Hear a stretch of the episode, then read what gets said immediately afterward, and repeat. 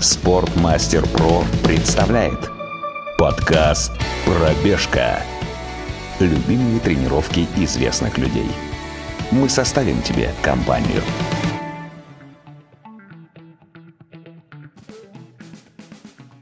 Всем привет, с вами снова Костя Кан.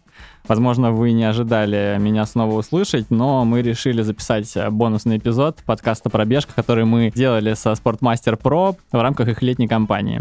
И поскольку весь наш сезон строился из расчета, что кульминацией станет московский марафон, одним из э, мне кажется, самых логичных гостей в этом подкасте был бы Дмитрий Тарасов. Вот, мы не смогли записаться до московского марафона, но поскольку Дима так получилось, что сам написал мне и заговорил про подкаст, э, мы решили, что нужен бонусный эпизод, тем более, что как бы с Димой я не общался давно очень близко, вот, так что, Дима, привет. Спасибо, во-первых, что написал, спасибо, что нашел время в своем плотном графике, вот. Ну и скажи что-нибудь, чтобы все знали, что я тебя не придумал. Привет, я на самом деле очень рад поучаствовать в подкасте, это была моя давнишняя мечта чтобы ты понимал, что я, правда, давно-давно хотел поучаствовать в твоем подкасте и поговорить с тобой на разные темы. Нам будет э, действительно много что обсудить, потому что с тех пор, как э, я, скажем так, родился как блогер, прошло очень много времени, и беговое сообщество, и вообще в целом российская беговая индустрия очень сильно изменилась. Но давай так, сначала. Как у тебя вообще дела? Есть ли жизнь после московского марафона? Как вообще ты себя чувствуешь сейчас? Тяжело. Еле отхожу от всего, что было. Прям очень самый сложный год из всех. Московский марафон дался тяжело, сезон дался тяжело, очень много нервных клеток съел.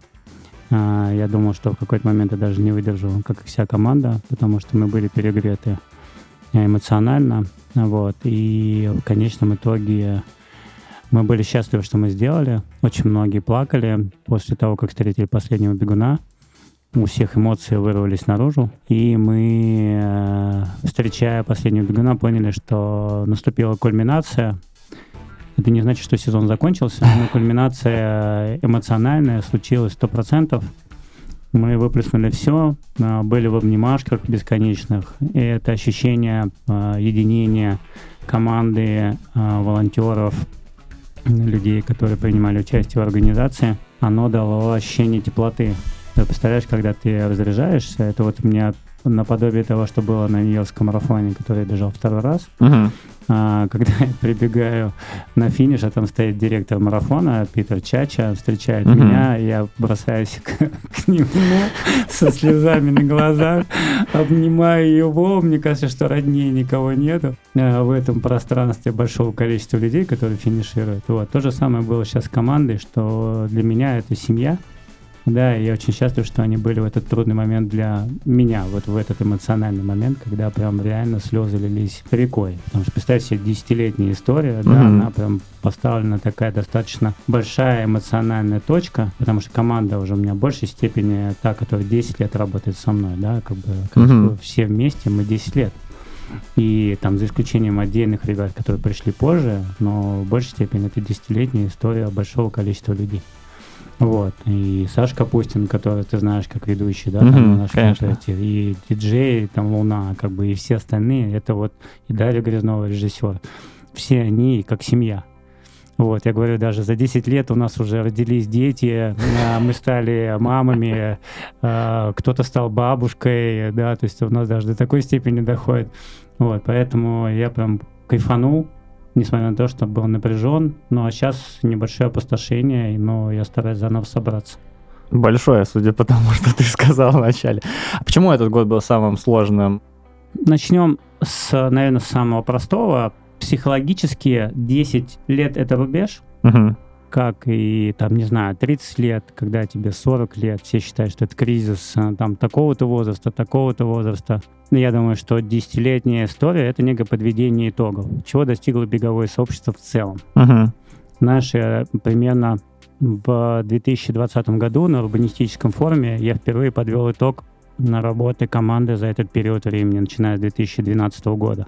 Там, когда начал подводить итог, собирать факты, э, новости, какие-то там информацию, подбивать, э, я был ошеломлен тем, чего вообще, в принципе, достигло беговое сообщество за эту историю. Там плюс еще два года, то есть, да, там сейчас три года. да, и это вообще какой-то вау-эффект, да, мы пережили пандемию, да, и выжили фактически. И так э, феерично выстрелили на московском марафоне с позиции количества людей и сервисов, которые мы сделали, и масштаба мероприятия, да, то есть оно прям реально было масштабное, самое масштабное из того, что я видел в стране, ну, наверное, за мою личную историю жизненную, uh-huh. с позиции там крупных забегов и так далее. Это было первое. Второе, почему сложно, потому что эмоциональный накал с Питером, да, сожрал очень много клеток нервных. Да, это с позиции открывается регистрация, закрывается регистрация. С позиции бандитского Петербурга? Да. Не, слушай, но а, у каждого есть свое мнение. Там песню нам включали, да, эту самую, которую ты сейчас назвал, да. Карикатуры рисовали, всякую черную информацию вытаскивали наружу, которую там придумывали на ходу. Но пытались защитить город, я считаю, что это тоже нормально. Да, в этой части у меня нету никаких иллюзий. Понимаю, что, наверное, это хорошо но мы пришли не с войной, мы пришли это больше давать городу, чем, uh-huh. чем забирать. Наша цель это развитие бегового сообщества в целом. Uh-huh. Ты же статистику смотришь, смотришь, как э, проводятся мероприятия в Санкт-Петербурге, и понимаешь, что даже самые крупные полумарафоны, которые есть, собирают там 3 с лишним тысяч человек. Uh-huh. 3-4. Но это же для Питера очень мало. Нужен какой-то толчок. Да, и то, что сделала команда за два года существования, это физический прорыв да, того, что происходит в Санкт-Петербурге. Посмотри, что сейчас творится. Там по регистрации мы уже сейчас на марафон «Белой ночи» зарегистрированы впервые. Стефит открыл совсем недавно, уже 6 тысяч человек. Ну, то есть это показатель того, что эмоционально люди поверили в то, что в Питере может быть классное мероприятие. А как можно было не верить в то, что в Питере может быть а... классное мероприятие? Вот этот, этот нафталиновый запах, который тянулся из э, прошлого там. Ну, смотри, я же с своей стороны же видел ивенты, которые были до того, как команда начала угу. делать проект. Он ну, был в какой-то степени нафталин. Угу. Это не значит, что было все плохо. Это означает просто, что в какой-то определенный момент... Э, Морально устарели. Да, организаторы просто не уловили фишку изменения внешней среды. Угу. Того, что покупатель, а в этой части участник, стал более требовательным к сервисам и к всему тому, что связано с организацией. Вот. И для этих людей, ну, казалось, что ну и так же все проходит классно. Ага. Да, ну классно же все. Да никто не спорит, конечно, классно. Вот, но, скажем так, есть много моментов, которые они не оценивали, а надо было уже просто поменяться. И этого не произошло, поэтому то, что сейчас происходит, и работа с болельщиками, и работа с э, участниками, и пробирование, и возврат к, к вечернему времени старта, тому, что это было изначально, визуальное оформление и все остальное, да, это работает. Угу. Да, но это только начало движения пути э, большого марафона, у которого большая история, в отличие от московского марафона, у которого 10 лет, да, угу. у петербургского уже больше 30. Угу. Ну вот, поэтому здесь э, надо было в определенный момент это прочувствовать, но ребята не смогли, и поэтому как бы наша команда почувствовала определенную ответственность. Э, социальную. Э, да, социальную ответственность, что нас рассматривают под лупой, пытаются сделать козни, нам пытаются подставить подножку, рассказать о нас совершенно большие и небольшие небылицы. И это все нервировало, то есть мешало сосредоточиться uh-huh. на обычной, нормальной работе команды, которая делает все профессионально. Плюс, конечно, сложности в городе. Город достаточно ограничен в возможностях забега, потому что очень много маленьких улочек, все это поделено между собой каналами, которые тоже, ну, мы же должны думать о жителях, которые, да, там живут на этом uh-huh. канал, обязательно. А это сложно, когда ты уже бежишь, да, и все, и человек не выйдет оттуда. Представь себе, как-то, но это работа с населением, то же самое, что происходит и в Москве. Но это мы к этому еще вернемся. Я просто тебе говорю, mm-hmm. что в принципе там за команду нервировало, плюс от нас ждали результат. Если, не дай бог, какая-то ошибка произойдет, тут же, естественно, найдутся трубачи, которые во всю Ивановскую раструбят о том, что вот посмотрите, как делают ребят.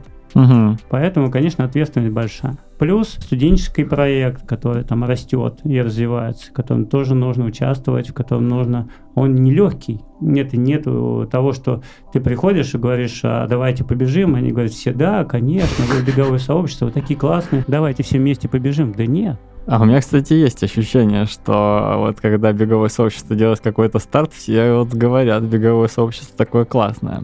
Клево, что ты это говоришь, и мне приятно, я сейчас мурашки даже побежали Но это же, телу. ну, объективно, я признаю, что вы вот просто прям лучшие, да? Но я просто стараюсь какой-то нейтралитет там условный сохранить, и я вот так вот отслеживаю, да? А вот эта ситуация, конечно, с белыми ночами, она очень четко как будто бы общество поколола. Ну, надо начать с того, что, например, я же в первую очередь отслеживаю, да, аудиторию Кросса, и аудитория Кросса очень полярна. Это все время там такие срачи четкие. Я все-таки считаю, что большая часть бегунов в стране сразу, они такие, как это говорят, там, забрало у них опустилось, и они такие, все, беговое сообщество, класс. Это к вопросу о том, что ты говоришь про студентов, что вот так вот. э, Нет, смотри, там все сложнее. Во-первых, для того, чтобы студенты могли принять участие в соревновании, которое не является официальным, прошу заметить, что у нас неофициальное соревнование, которое, конечно же, проходит при поддержке Министерства образования и при поддержке АССК, но она не является официальной лигой. Да, это вот официальные лиги, это созданные лиги по видам спорта при содействии РССС и, допустим, ВФЛА, да, так как это профильная организация. И, конечно, в связи с этим ректоры вузов плюс деканы факультетов, отвечающие за спортивную деятельность, не могут официально отрядить на эти соревнования своих студентов. Это просто активность студенческая, которая живет внутри вуза, да, Мгм. это активисты, которые собирают команду. И заметь, что мы же собираем команду не профиков. У, Ну нас, да. же, а, у нас в требованиях, ну, то есть мы не проводим чемпионат России, в котором собираем легкоатлетов уровня кандидата мастера спорта, там, не знаю, мастер спорта и тому подобное.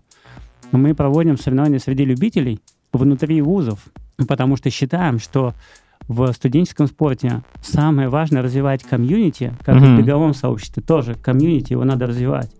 Захватывать их, объединять, и уже на основании этого, когда у тебя сформируется определенная критическая масса людей, которые бегают, активно занимаются спортом, а, тренируется, улучшает свои результаты, пойдут и результаты сами. Да, когда вот ты, я же слежу как бы за тобой, за Стасем, как бы за двумя, как бы, да, блогерами, которые хоть как-то освещают легкую атлетику. В отличие от всего того, что должно освещать у нас легкую атлетику, да, вы лучшие, кто об этом что-то говорит. И когда я вижу соревнования среди университетов, которым ставится рекорд Соединенных Штатов Америки, я, честно, прихожу в такой восторг, но я же соотношу с тем, что моими Мгм. поездками в Бостон, когда я видел Гарвард, да, Мгм. я же понимаю, что там реально люди занимаются спортом, и их поддерживает с своей стороны руководство э, вуза. А у нас есть вузы, которые являются, там, не знаю, 30 тысяч человек у них где э, руководителю как бы самого вуза все равно как бы, да, история развития спорта. Но это же неправильно. И вот наша цель переломить это. Представляете, сколько тратится на это электроэнергии? А когда мы говорим, что две важные организации под названием РСС и АССК пытаются между собой организовывать разные виды соревнований, одни для профиков, другие для любителей, да, создав какую-то активность для большей общей массы людей, которые учатся в университете, да, это вот АССК, Ассоциация спортивных студенческих клубов. Они как раз работают с тем, что проводят различные программы внутри вузов и так далее. Видишь, я, может, с тобой ушли как бы в детализацию, но просто к тому, ну, раз ты ушли, значит, понимал, ушли, конечно. да, а, чтобы ты понимал, это волнительно. Это на- накладывает определенный отпечаток ответственности за то, как ты изначально проводишь проект. Как сделать так, чтобы с шести вузов расшириться до уровня чемпионата России, да, условно, до уровня лиги студенческой. В некоторых регионах нет уже легкой атлетики. Она Мгм. когда-то там была, а теперь ее до свидания нету, даже при наличии там условно федерации или да там а, людей, отвечающих за какую-то активность в легкой атлетике. Там. Надо просто это констатировать и понимать, что мы изменились. Но надо сделать так, чтобы у молодежи вернуть этот интерес. Вернуть интерес к занятиям спортом. А дальше через эту призму развивать профессиональный спорт внутри студенчества, а дальше уже выращивать не профиков студентов, а любителей, дорастающих до уровня профессионалов. Я сейчас говорю про марафонский бег Мгм. пока, да, но это возможно делать. Ты сам знаешь, что марафонцами не становятся в 20 лет, да, вот. Для этого нужно пройти определенную зрелость, как бы, да, там, взросление, но понятно, что через беговую дорожку, да, это все Мгм. должно быть. Ну, для того, чтобы это происходило, нужно это развивать. Поэтому вот это еще аспект, который заставлял нас нервничать и переживать. Ну, а дальше это проекты, город, который меняется, перестраивается, в котором нужно отслеживать изменения улиц, появлением каких-то глобальных артерий, соединяющих между собой разные районы, которые уже нельзя перекрывать. И это все история волнения. А когда тебе э, надо перекрыть улицы э, транспортом, а город говорит, теперь это ваша задача, вы делаете это самостоятельно, и теперь завтра на улице города должны выехать 750 автомобилей, которые перекрывают движение транспорта города. Ну, то есть, подожди, ты хочешь сказать, что вот эти все автобусы, там вот эти поливалки, которые закрывают улицы, ну... Там стоят грузовичков. То есть, подожди, ты хочешь сказать, что в этом году вам пришлось э, а, полностью... Начиная с прошлого года. С прошлого? То есть надо было найти 750 просто тачек, которые будут там стоять сколько, ну, 10-12 часов, да? Да. Это насколько ваш бюджет увеличило? Я даже тебе не буду говорить. Для некоторых это бюджет, а, может быть, даже годовой. И как вы с этим справились? Где нашли деньги? У нас партнеры, спонсоры, ага. благодаря которым мы в целом развиваем индустрию, вот, которые помогли нам деньгами и закрыли этот проект. Ну, в смысле, этот вопрос. Ага. Вот, но это прям, знаешь, это к тому, что это сорганизовать стоит определенных нервов.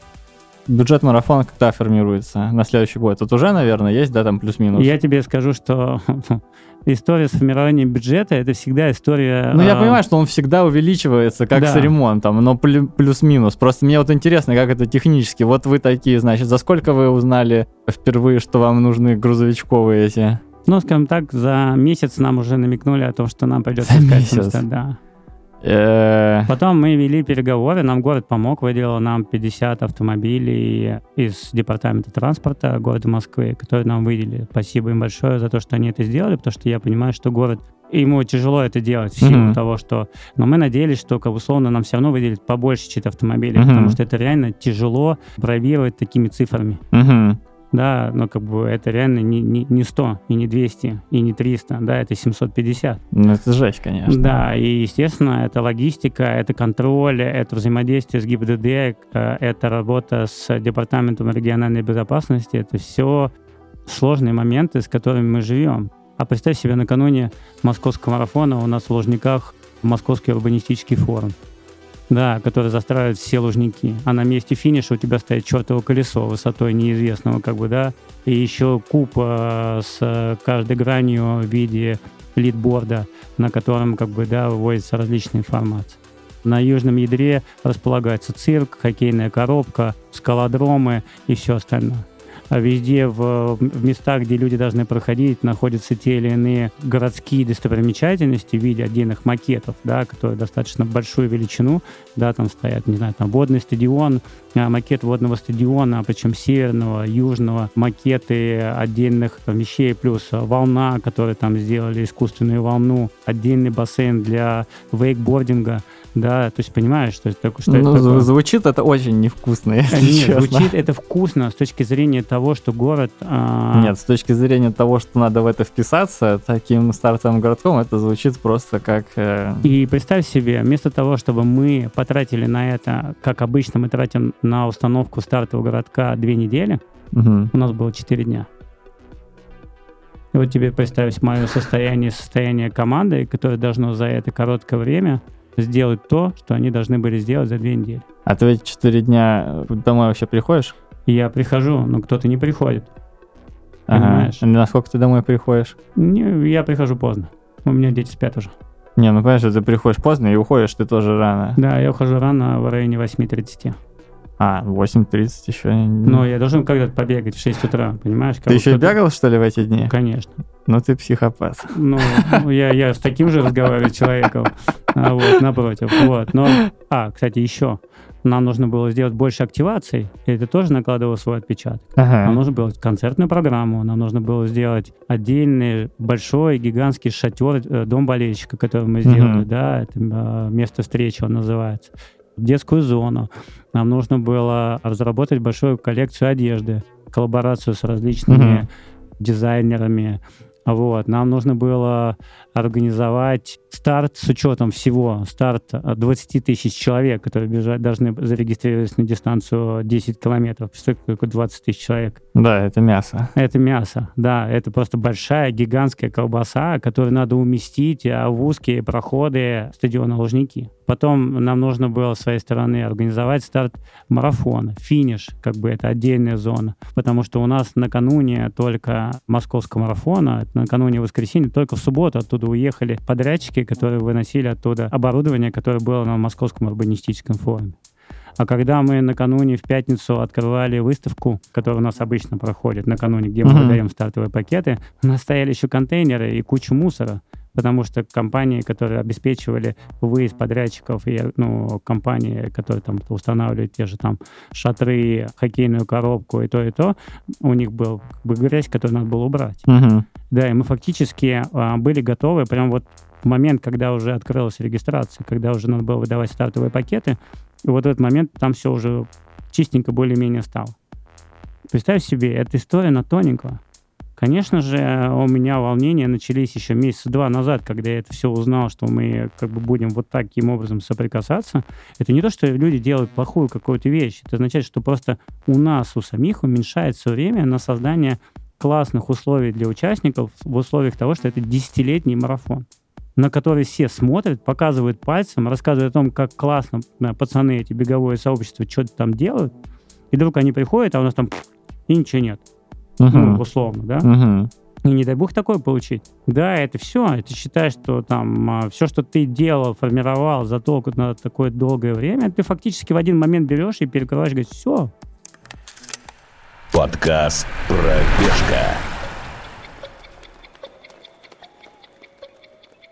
Ну подожди, неужели ты веришь, что 10 лет существования бегового сообщества мог бы перечеркнуть какой-то такой вот факап там с неубранным мусором или может быть что-то еще? Ну то есть в моем понимании беговое сообщество это охренеть, какой сильный бренд, сохренеть какой лояльной аудитории, которая там ну, просто вписываться готова вообще знаешь, вот показатель для меня, например, да, вот год, когда у вас старты отменялись пачками, там просто многие мои друзья регались на марафон и говорят, ну, мы просто зарегаемся, как бы, чтобы условно легально задонатить беговому сообществу. А ты мне сейчас вот говоришь, ну, понятное дело, что всегда брюзжание в сети там будет сильное, но мне кажется, что ты как будто бы драматизируешь слишком сильно на этот счет. Я не драматизирую. Я являюсь не пессимистом, я всегда оптимист.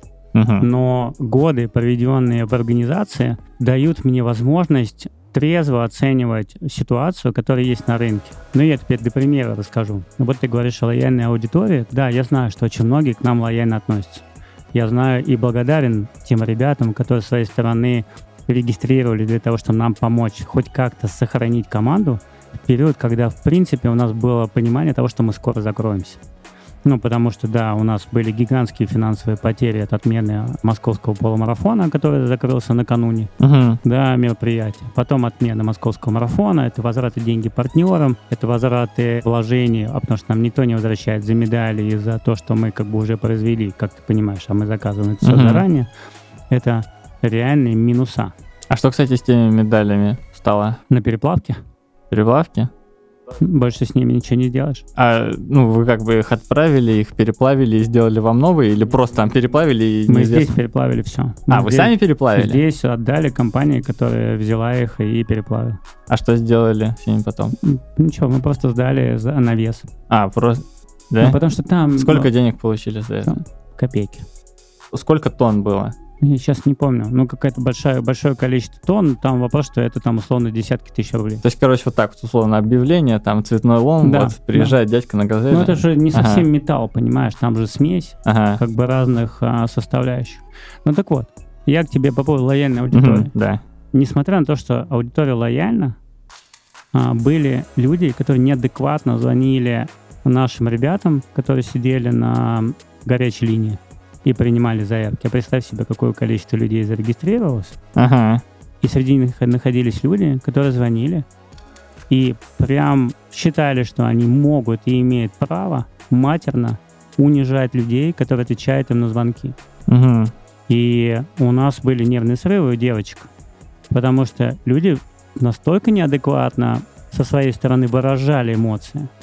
Причем как бы с ними нормально разговаривать. Я слушал специально сам Мгм. о том, как строился разговор. И когда человек уже переходил все грани, конечно, я понимаю вот там некоторых девочек, когда они э, не матерно, но отвечая как бы достаточно жестко в какой-то момент ставить человека на место, который уже уходит за грань в небеса Мгм. по э, матерным высказываниям, да, ну просто потом девочки, мы не могли девочку просто возвернуть на работу, потому что ей не хотелось жить от того, как бы какой человек себе, как он себя вел. И таких было много историй, и люди считают, что если они сегодня позвонили, деньги должны вернуться завтра. Вот я вам звонил вчера, деньги мне не поступили, и я сейчас делаю то-то, а вы такие-то, а я сейчас напишу прокуратуру, а я сделаю то. И, конечно, все это, а это, представь, не один человек. Мгм. Но вот, э, чтобы тебе было понимать лояльность, когда у тебя примерно 45% аудитории просили вернуть деньги. Мгм. Я понимал людей, у меня нет иллюзий, я все понимаю, что такое а, и лояльность, и отношения, но если людям нужны деньги, они их просят вернуть. Особенно, сам понимаешь, в регионах разные ситуации Мгм, бывают, да. и финансовые достаточно сложные, и люди потеряли деньги даже на самолет или там на поезд и тому подобное, когда произошла отмена.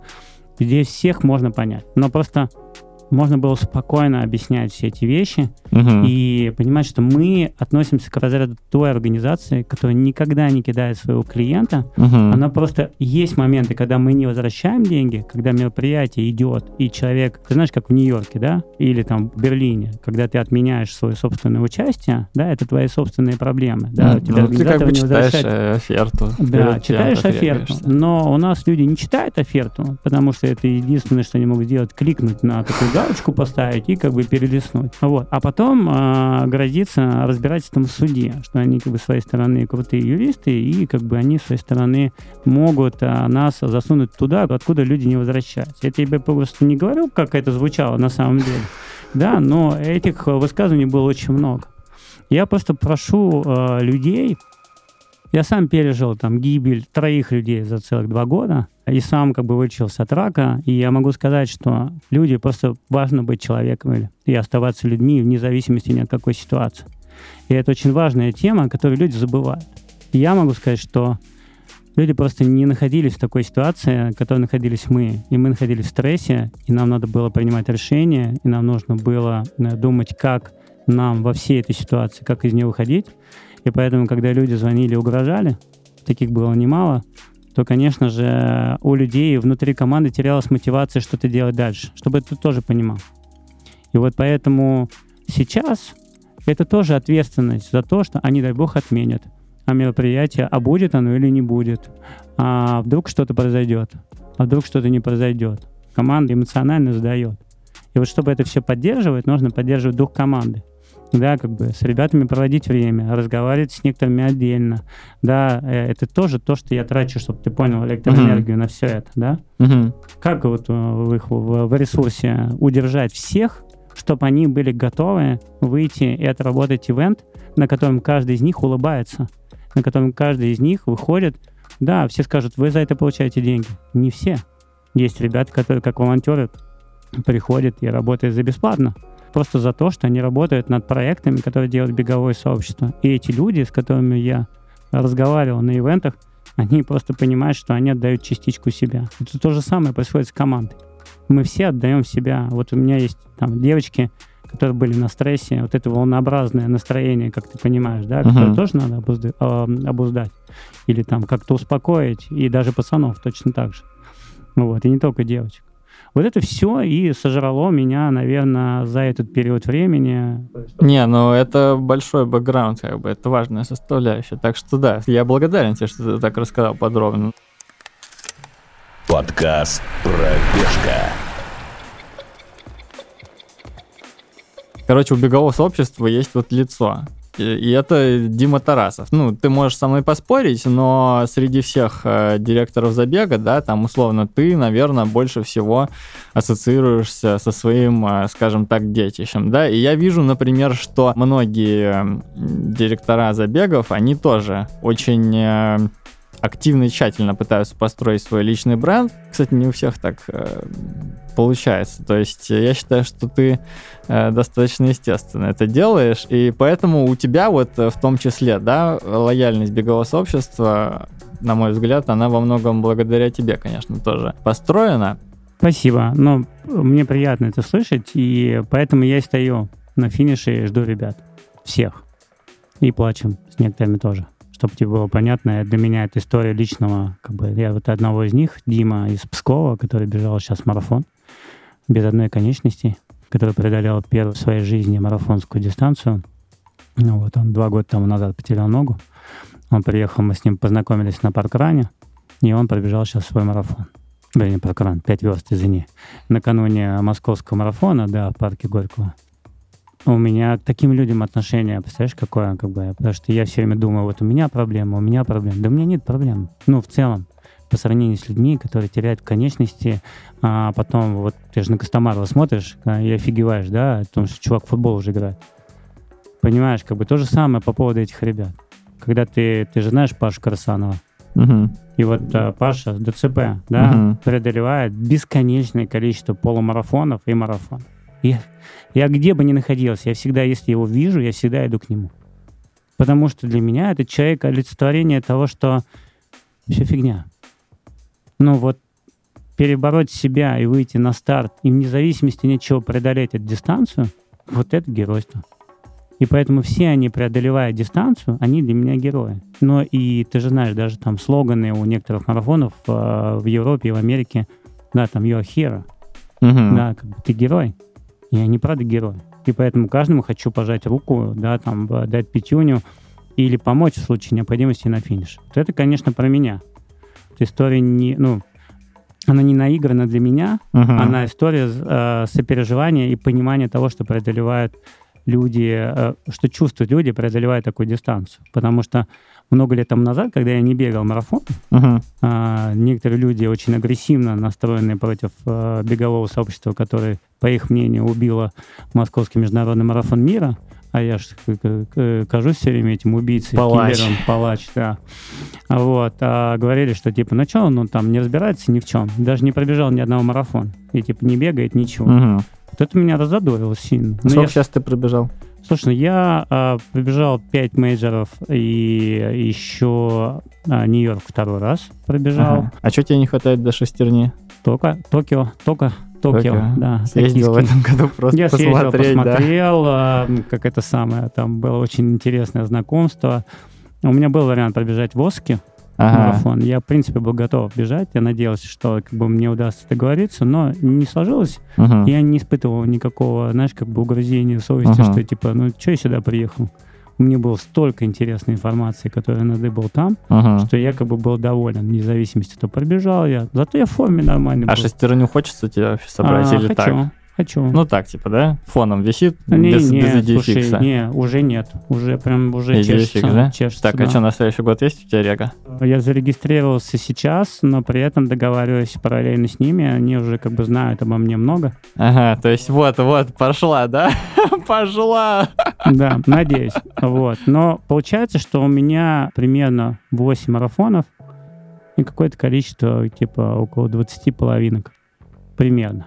Разбираешься, короче, ты теперь. Э, Но я, видишь, я же не стремлюсь. Мне в целом-то врачи запретили бегать после там травмы, э, которую я пережил 19 лет, когда мне было. У меня был запрет на участие в профессиональном спорте, и поэтому я закончил. А сейчас просто бегаю в удовольствие и получаю от этого кайф. Ну, то есть, как бы, если я бегу там от 10 до 15, да, мне кайфово. И это моя вот дистанция от 10 до 15. Но когда готовишься к марафону, понятно, что ты там уходишь в небытие, но там тоже кайфово. Да. Я убираю наушники, когда бегу длительную дистанцию, только для того, чтобы себя слышать. Вот. Ну и наделал сейчас очень много таких выводов по поводу того, как я бегал марафоны. Сейчас у меня впереди вот Валенсия. Если все будет нормально, я побегу Валенсию, а после нее Токио.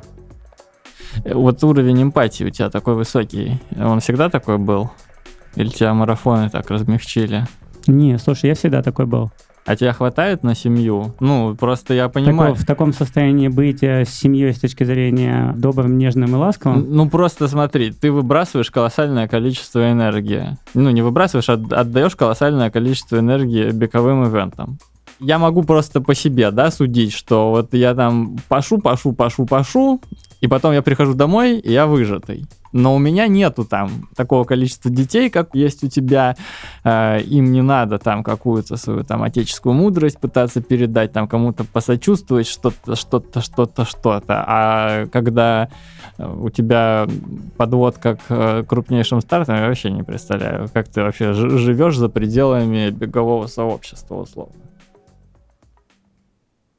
До гибели э, жены я думаю, что я не особенно сильно в период подготовки к крупным ивентам участвовал в домашних делах и не особенно сильно, ну, у меня было время на это. То есть я помню, что там первый марафон, 4 дня до марафона, 30-минутный сон каждый день. Да, это максимум того, что я спал. Потому что я занимался сценарием, я занимался подготовкой документов, план безопасности, то, то, то, то. Это все, как бы, чтобы ты понимал, это просто вот ворох документов, которые нужно было воять, со всеми договариваться, готовиться к встречам, э, готовить э, свой текст для выступления там на пресс-конференции, то-то делать, то-то делать, то-то делать, всех воодушевлять, вдохновлять. И поэтому времени не было. Но при этом, да, в тринадцатом году, после, там, перед первым марафоном родилась дочь. В пятнадцатом году родился сын, уже как бы вот уже третий ребенок. И я с своей стороны понимаю, что как бы жизнь продолжается. И я про любовь к детям, чтобы было понятно. У меня история такая, что мне всегда кажется, что детей мало, их должно быть больше, а, и хочется больше, и у меня хватает нежности на них. Да, я очень люблю обниматься, целоваться дома, а мне кажется, что я еще не нацеловался в попку своим детям. Это прям такое кайфовое ощущение того, что ты можешь э, их расцеловать и подарить свою отеческую любовь. Но они уже растут, и уже просто в попку поцеловать этого мало. Нужно еще проследить, чтобы они себя вели соответственно, были одеты нормально и так далее. И вот как раз э, я почувствовал, что такое быть мама-папа а, в 21 году, несмотря на то, что я там пробежал Бостон а, в 21-м, у меня прям сразу навалилась куча ответственности за все. А, я сразу понял, что такое быть женщиной с позиции в мере ответственности по отношению к детям, что свое уходит на второе, на третье, на четвертое, на пятое. Я пытался каким-то образом балансировать между работой и домом. Это было очень сложно, потому что все, что я не успевал сделать, помогал няня, а, вот, но она потом уехала, когда началось СВО, и я остался один. Вот, у меня были слезы крокодили, я плакал, потому что я не знал, как с этим совсем бороться, как, а, как нужно успеть это, как нужно успеть сводить ребенка к, к доктору, а, получить с ним уроки, того там забрать из детского сада или отвезти туда. Это был ужас, с которым я там сейчас вспоминаю с улыбкой, но на тот момент это был ужасом. Вот. Но, а бабушки, дедушки? А у меня же умерла, умерла мама, папа умер еще там в 2004 году, мама умерла перед э, СПБ полумарафоном «Северная столица» в 2020 году. Ленин, папа, умер э, как раз э, тоже в 2020 году. А у нас осталась одна бабушка, но у нее сейчас состояние не очень хорошее в связи с тем, что она потеряла дочь мужа. А, тоже за два года, и поэтому, как бы, в принципе, вот я сейчас один. Ну, сейчас уже не один, да, как бы сейчас у меня все в этом плане хорошо, мне помогают, а, и я очень благодарен всем, кто э, помогает мне в этой части, и очень близким для меня людям, которые появились в моей жизни. Я очень счастлив, что ситуация налаживается, но сейчас перед московским марафоном было тяжело найти время физически, на то, чтобы быть с ними. И они неделю меня фактически не видели с позиции нормального отца. Но вот сейчас, да, я там а, вернулся, английский язык, а, там, да, учеба, контроль заполнения дневников, быть в 28 чатах, чатов а, школ, родителей, родителей родителей и всего остального, для меня это нормально. Почему я даже ну, вот я нахожусь в, в состоянии, когда мне нужно обработать всю информацию. Так, едем в туристическую поездку, да, едем, сколько нужно это денег, столько, нет, давайте не столько-то, а давайте не туда поедем, а туда. И пока они между собой выговаривают весь вот этот текст, который у меня уже, там, не знаю, на как ты понимаешь, в телефоне уже сместился неизвестно, где найти начало, а где конец обсуждения.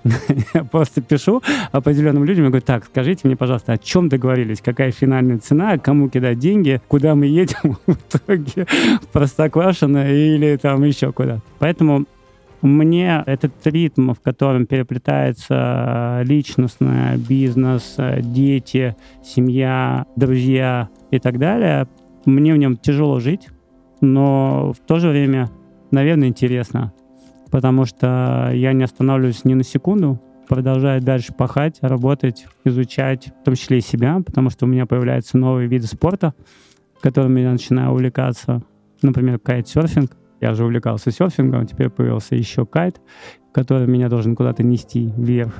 Вот, поэтому жизнь сейчас сложная, но нормальная. Сколько ты работаешь э, в обычный, скажем так, в регулярный сезон, когда у вас вот там не полыхает э, задница огнем адским таким?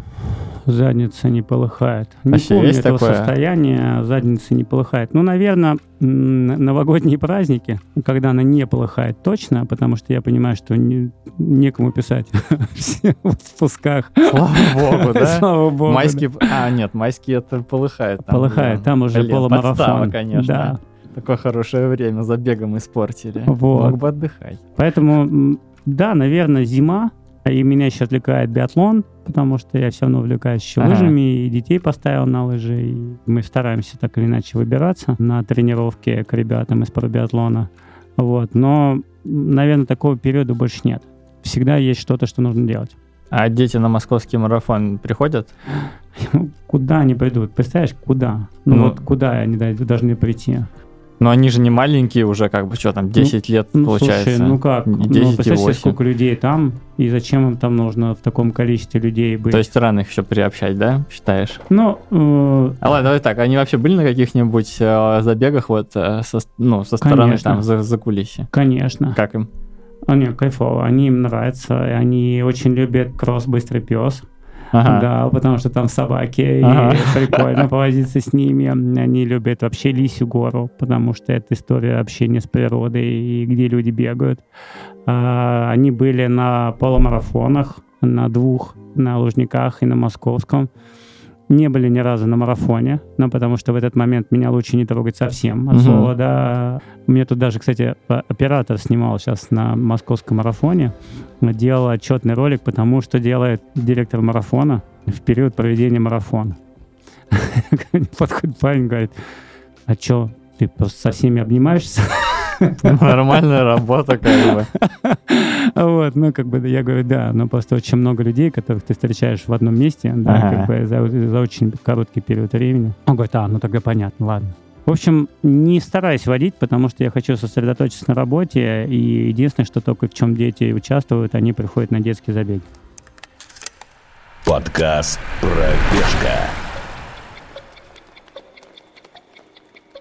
Как ты отдохнул после московского марафона? Ты сказал, что ты 10 дней Спал. там отсыпался. Где отсыпался? Что делал? Мне просто интересно, вот реально, как Дима Тарасов, вот, где он ловит отходосы? Знаешь, очень сложно. Я ездил по делам в Азию, был в Гуанчжоу, был на Бали, в Индонезии.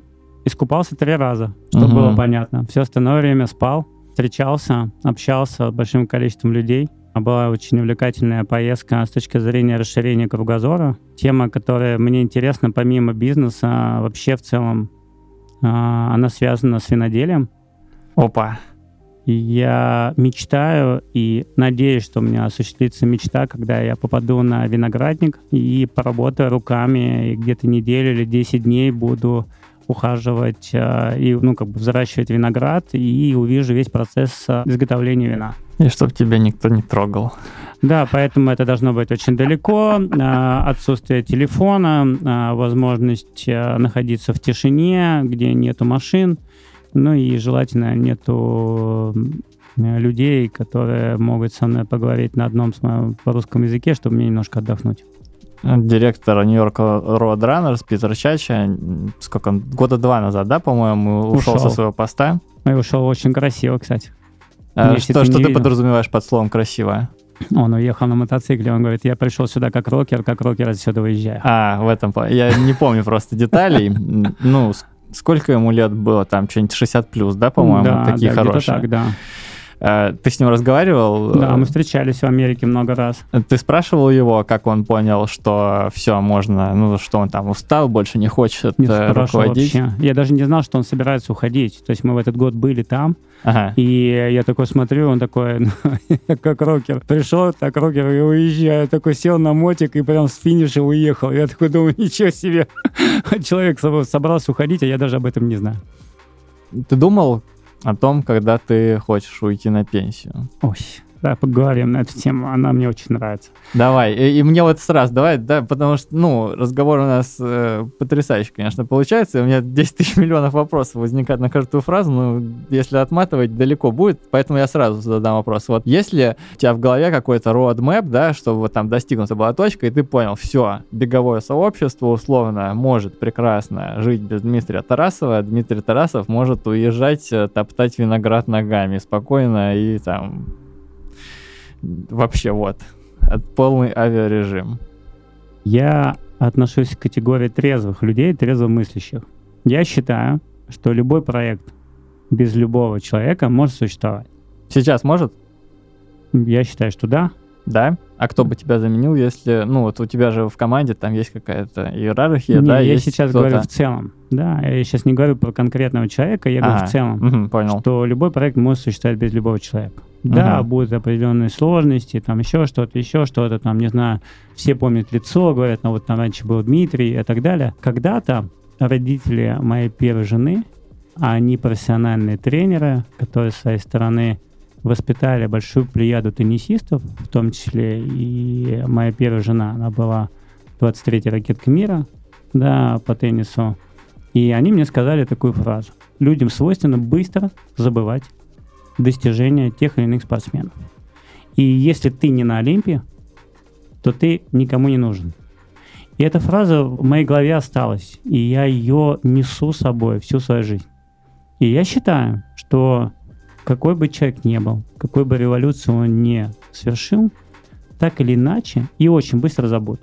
Мгм. И это нормально. Поэтому я не чураюсь этой темы, что через какое-то время может совершенно случиться ситуация, что меня здесь не будет в московском марафоне. Мгм.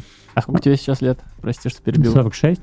У меня, чтобы ты понимал, возвращаясь к теме, когда я это чувствую, будет ли, как- через какое время, мне бы, наверное, хотелось, чтобы с учетом того, что надо работать руками на винограднике, ходить ногами, мне бы хотелось, чтобы я там условно в 55 лет, да, или там 56, ну еще лет 10 поработав, да, я мог бы еще принести пользу, создавая своими руками какой-то из продуктов, да. Мгм. Поэтому, наверное, еще лет 10. Мгм. Я вспоминаю Фреда Либо, и я очень много, ну, ты же смотрел фильм, да, про него, как бы, да, вот этот документальный. Скажу честно, я не смотрел. Я просто в последнее время подсел на фильмы, связанные с легендами, людьми, которые меняли мир а, в разных направлениях. Там кто-то строил машины, да, если там про Ламборджини, если ты смотрел фильм, да, там про Гуччи, а, про историю создания бренда, да, про историю Нью-Йорк Roadrunners, да, и про вот Фреда Либо в частности. И я был ошеломлен революционными мыслями человека, который все свое время думал только о том, как сделать Нью-Йорк Roadrunners самой лучшей компанией и самым лучшим марафоном нью-йоркским, да, как он об этом думал, как он размышлял, как нестандартно на тот момент подходил к процессу создания. Например, Ну, история объединения пяти районов, да, это же была одна из самых сложных вещей, потому что они же бегали все время в Центральном парке. И как было сделать так, чтобы договориться, чтобы у тебя а, марафон прошел по пяти районам, это сложно было по тем временам. Как сделать так, чтобы некоторые партнеры взяли на себя обязательства, потому чтобы кормить людей, которые ожидают своего старта, ну не бейглами, я забыл, как называются вот эти пончики. Как сделать так, чтобы накормить их пончиками, чаем, кофем и так далее. Потому что человек думал о том, как создать условия для людей. И я пребываю в таком же ритме, точно так же начинаю думать нестандартно. Да, вот история с болельщиками — это история про нестандартность. Да, как бы ты же понимаешь, никто же в нашей стране не думает о, э, том, как развивать болельщическую аудиторию, зачем она нужна. Да, но у тебя есть пример э, всего остального мира, то есть... А там э, нету, э, понимаешь, в чем проблема? Я видел примеры уже, когда на улицах стоят миллионы людей, мгм.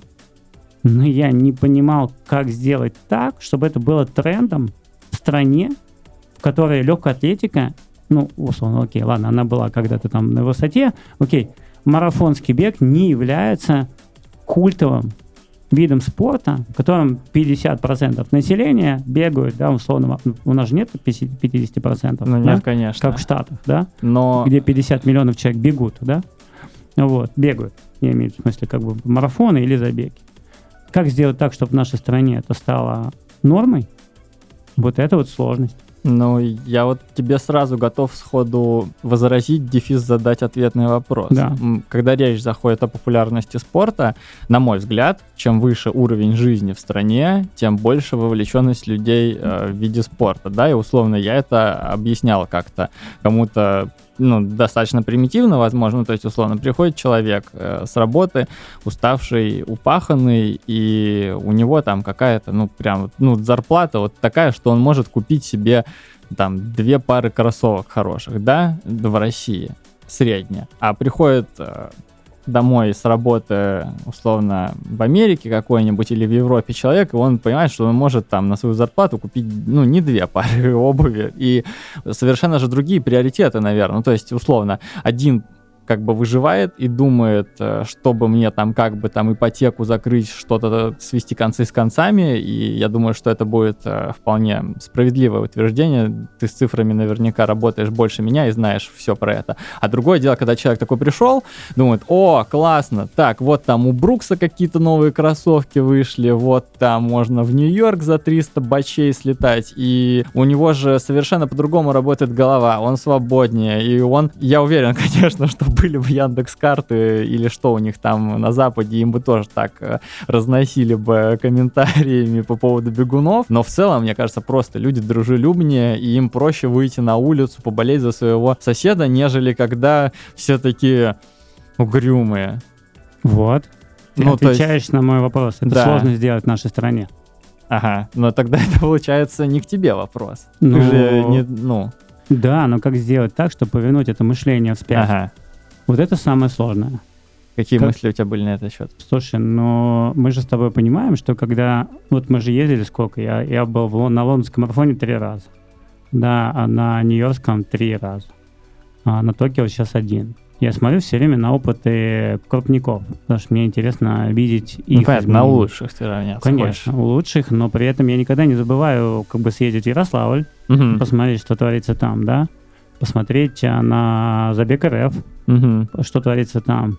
И мне интересно опыт и видение того, что переживают люди. Даже Мгм. было кайфово, кстати, пробежать забег РФ в Питере в этом году. И я специально бежал, очень медленно стартовал. Что я бежал, по-моему, по 7 минут. Мгм. Потом перешел типа на 6, потом на 5, и закончил 4.25. Да, Мгм. как бы, то есть у меня, в принципе, был такой челлендж пообщаться с людьми, посмотреть на сервисы Мгм. и, ну и, в принципе, в конце хлопнуть вперед. Дверью. Хлопнуть дверью, да. уйти, больше не появляться. Не, не, не, это с точки зрения того, что как бы было интересно посмотреть. Я все время же там бежал в одном ритме а, раньше, а сейчас было интересно как бы по накату. А, вот, и И поэтому... что ты увидел? Не, подожди, возвращаемся, возвращаемся к теме с болельщиками, да? Это реально сложно заставить людей выйти на улицы города и смотреть на то, что является непопулярным. Мгм. Когда мы ездили туда, мы видели, что у людей, у которых сложилась культура, и они уже давно там, не знаю, вот я бежал 125-й бостонский марафон, да, в Нью-Йорке бежал там 40 какой-то, два подряд, в Берлине 30 какой-то, а еще какой-то, да, у них у всех есть большая история. У них всех есть, как ты правильно назвал, понимание того, что уровень жизни достаточно высок. И люди, в принципе, начинают заниматься своим здоровьем, да, как бы за ним следить. А, Для них это возможность общения, комьюнити, в которое они входят и так далее. У нас этого нету, и нету не потому, что, скажем так, люди просто этого не знают. И им нужно просто легкое соприкосновение для того, чтобы просто понять, что это на самом деле увлекательно наблюдать или поддерживать людей, которые преодолевают эту дистанцию. Потому что я был в шоке, когда я пришел Там мы с командой ездили в Лондон, и мы пришли там в район на Тауэрского моста, Таврский мост, там даже правильно я назвал, что-то Ну, по которому они бегут, из Да. которого фотки И- такие эпичные. Да, да, да. И потом направо поворачивают, и вот убегает там на эту улочку, по которой там бегут дальше несколько километров, разворачиваются и бегут уже в сторону финиша, да. И вот мы пришли туда. Там люди сидят, такие разворачивают сэндвичи, там сидят на таких вот, знаешь, раздвижных таких штучках, которые там на рыбаке у нас сидят Мгм. обычно. Да, и они такие, как классно, мы пришли сюда, здесь сейчас будет бежать, там сейчас побегут лидеры, потом мы ждем там Тома, который прибежит, он из нашего дома, и как классно, мы сюда вышли, чтобы его поддержать, и поддержать других людей, которые здесь побегут, а их там будет очень много, это такой класс. Это мне говорят люди, я такой, знаешь, я даже сижу, у меня... Я реально очень много реагирую на, на то, что говорю, потому что я через это проходил и переживаю. Короче, у меня прям мурашки бегут, говорю, и прям чувствую, что у меня как что здесь неловко, и тут неловко. Короче, и они рассказывают это, и я понимаю, что это, блин, уж как круто. Они просто выходят поддерживать чувака, который живет в их доме. Ага. И не более того. И мне казалось, что как здорово вовлечь людей просто вот этими эмоциями. Да, потому что для кого-то это просто, ты знаешь, когда ты начинаешь работать с аудиторией болельческой, то у тебя возникают новые трудности. Не знаешь об этом, да, какого рода трудности возникают, когда ты делаешь э, историю с болельщиками? Когда ты запускаешь программу болельщика, они у тебя увеличиваются, следующая проблема, которая возникает, это проблема безопасности и культуры боления, потому что очень многие сужают, да, как бы Ага. точку пробегания для людей, да, вот эту Ну да, да. траекторию. Да, и у нас были случаи, когда наносились травмы людям, которые бежали, да, по неосторожности. Это случайности, да, там кто-то, знаешь, обернулся, Мгм. бегун бежит, не Мгм. заметил того, кто стоит к нему спиной, ударился об него, дальше ударился об асфальт, и как бы, да, там Мгм. и с фингалом под глазом побежал дальше. Ну, я примерно говорю, как бы, Понял, да, да, конечно. Конечно же, мы думаем о безопасности сейчас. Но вот возвращаясь к теме, что с болельщиками, конечно, работа сложная, но важно было показать, что это эмоционально, это очень клево. И вот мы начали работать а, на ночном забеге, это в прошлом году было, когда мы создали вот эти первые редуты из людей, мы всех попросили выйти, давайте поддержим, классная точка, ночное время, классно всем вместе, в этой точке все поболеть. И люди пришли Мгм. представители беговых клубов, те, кто не успел на ночной зарегистрироваться, представители корпоративных команд, партнеры, спонсоры. И вот мы все встали и поняли, а что, ну, людей можно вывести. Мгм. Им нужно просто, а, обозначить точки, понять их необходимость. То есть они должны понимать значимость своего выхода на эту как бы дистанцию, да, для Мгм. чего это нужно Мгм. делать. Объяснить им, что это им дает, да, а если это там с точки зрения бизнеса, ну, например, там, да, там кафешкам, что дает Мгм. кафешкам организацию точки поддержки? Привлечение новых клиентов. Мгм. Да, возможность как бы создать для них какие-то условия, которые впоследствии человек один раз там побывав, он понимает, о, классно, я в следующий раз пойду туда же, да, потому что там комфортно, там хорошо, там есть туалет, там есть классный кофе, они его бесплатно дают, и там, не знаю, там можно там съесть специальное меню, которое сделано для болельщиков. Мгм. И вот создавая такие точки, мы потихонечку начали увеличивать количество людей. Дальше мы сказали, а, а мы еще нанесем вас на карту, а Мгм. мы еще покажем вас для аудитории, а мы еще расскажем о вас, а мы еще снимем с вами ролик и тому подобное. И вот это все, оно и начало потихонечку работать. И первый раз на московском марафоне в прошлом году было там около 50 точек, сейчас 72. И это только официально, которые Ага. официально обозначили свое местоположение, и при этом это не только Фрунзенская набережная в Москве, да, а это уже фактически вся дистанция. С момента старта до момента финиша. И это очень классно, что потихонечку ребята, которые бежали, я, к сожалению, не бежал. Понятно, что весь город еще не выходит на улицы и не говорит, классно, там бегут люди. Такого еще нету. Все равно еще говорят, уроды, эти все из-за вас опять все перекрыли. А раньше я мог пройти, а теперь никак не могу выехать. Я их тоже понимаю. Да, о них тоже не надо забывать. Поэтому в городе вешаем множество информации, говорящей о том, что будет московский марафон. Город нам помогает развешивать листовки э, и там раскладывать их в подъезды по маршруту движения, как бы, да, Мгм. там а, марафон. У нас появляются таблички для водителей, которые паркуют там в местах о том, что там они будут машины эвакуированы, там перепаркованы, кстати, на самом деле у нас звучит это так, что они будут перепаркованы. Перепарковка. Да, вот. И э, множество таких вещей, они создают ощущение того, что как бы город уже ждет. Уже Ага. нету того, что там, типа, московский марафон, кто такой московский марафон? Я не знаю, кто такой московский марафон. Сейчас люди говорят, а, московский марафон, это те, которые там перекрывают год. А, хорошо, тогда, значит, я машину здесь не Ага. поставлю. Так, я уже там поставлю ее там. Или там, я спланирую свой день по-другому. Или я уеду из города. В Нью-Йорке, кстати, происходит такая же история. когда мы ловили таксиста накануне Нью-Йоркского марафона, там Мгм. пятерка проходит, если ты помнишь, Мгм, да? Да, Это да. Э, Чемпионат США Чемпионат по бегу США на по 5 бегу. км. Да, вот. Мы тогда, а, я помню, мы тогда ездили, э, Юра Афанасов был, да, Ксения была, Мгм. жена моя Лена была. Девчонки бежали, а мы с Юрой сели в такси, и, короче, нам нужно было перебраться в Центральный парк. И вот садится таксист, он говорит, а что вы здесь делаете-то? Я обычно уже в это время здесь не езжу. Бегите, глупцы. Не, ребята, вы что, с ума сошли? Как бы мы обычно не ездим в эти районы, а уже все, когда марафон, все выезжают из города, здесь никого Ага. нету. Ну, те, кто занимается э, извозом, да, назовем так. Вот, таксисты.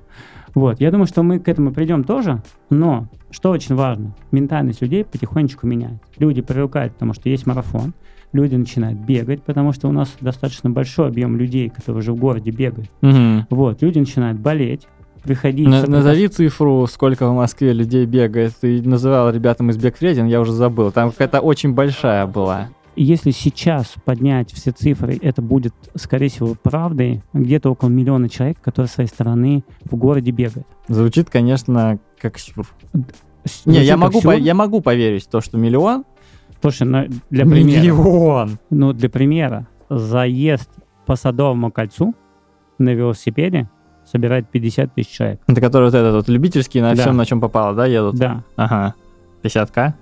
Ну, вот удивление может быть, да, но Я первый раз такую цифру слышу. Ну вот я тебе говорю, вот чтобы ты понимал. Люди катаются на великах.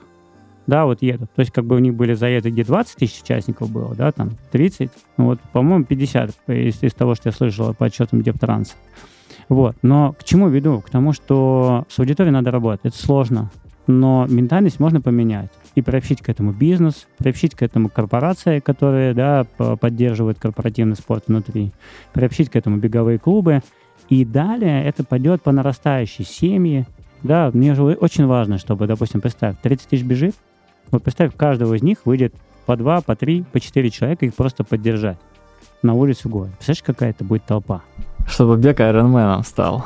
Ну, бег Айронменом не станет. Он Ну, в том может- плане, что, знаешь, на Ironman как бы единицы ездят поодиночке. и вот, и есть. там как бы э, ты хочешь, не хочешь, ты, ты будешь на трассе стоять, ждать, пока Ну, там видишь, она твой- циклична, там а, трасса, да, люди как бы бегут в одну Ну, сторону, это, возвращаются. это да, конечно. Вот, но а марафон это, если не считать там какой-то марафон такой более локальный, то это все равно пробегание через весь город. Но в прошлом году мы привлекли там для партнерки Яндекс, который создал еще там точки по дистанции. Мы показывали эти точки, и не только их, но еще и другие. У нас были операторы, которые мобильные вместе с а, корреспондентами с трассы, которые рассказывали о том, что происходит, где, где много людей, какие активности, а, брали интервью.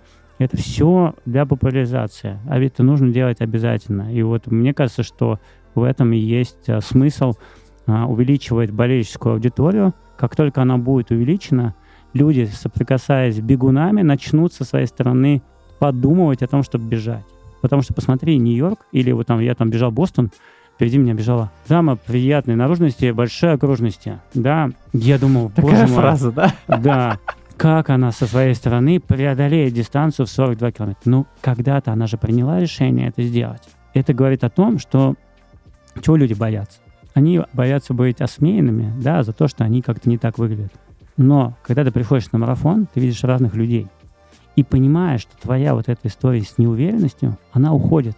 Ты видишь людей, которые там, ну, блин, ну вот, come on, да, когда у тебя люди а, с лишним весом бегут, ну, преодолевая дистанцию в 10 километров, допустим, или люди без конечностей, или люди-инвалиды, у которых бегут там без зрения, да, там со слабым зрением, да, или которые преодолевают там а, дистанцию на колясках.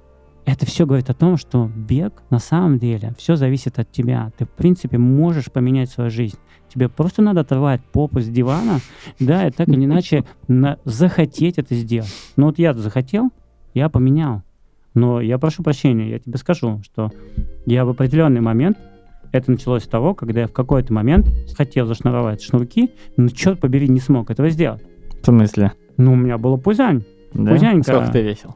Я плюс 13 килограмм, плюс 13 килограмм весил. К... Не, ну подожди, 13 килограммов это не такое пузо, чтобы ты не мог зашнуровать шнурок. Слушай, ну я в целом-то худой, но А, меня ты типа отложили... чисто вот так вот тут вот в области вот, живота, вот, да? это, да, Ничего вот, да. То есть ты такой был жирный дрищ, короче, да? Да, жирный дрищ, да. Назови меня так, и мне нормальная эта тема. Я просто, чтобы представили люди как бы. Нет, жирный дрищ, да, который пытается зашнуровать и понимает, нифига не могу сделать, пора с этим кончать. Вот, в принципе, с чего и началась моя история с бегом. 13 килограмм за 6 месяцев я скинул.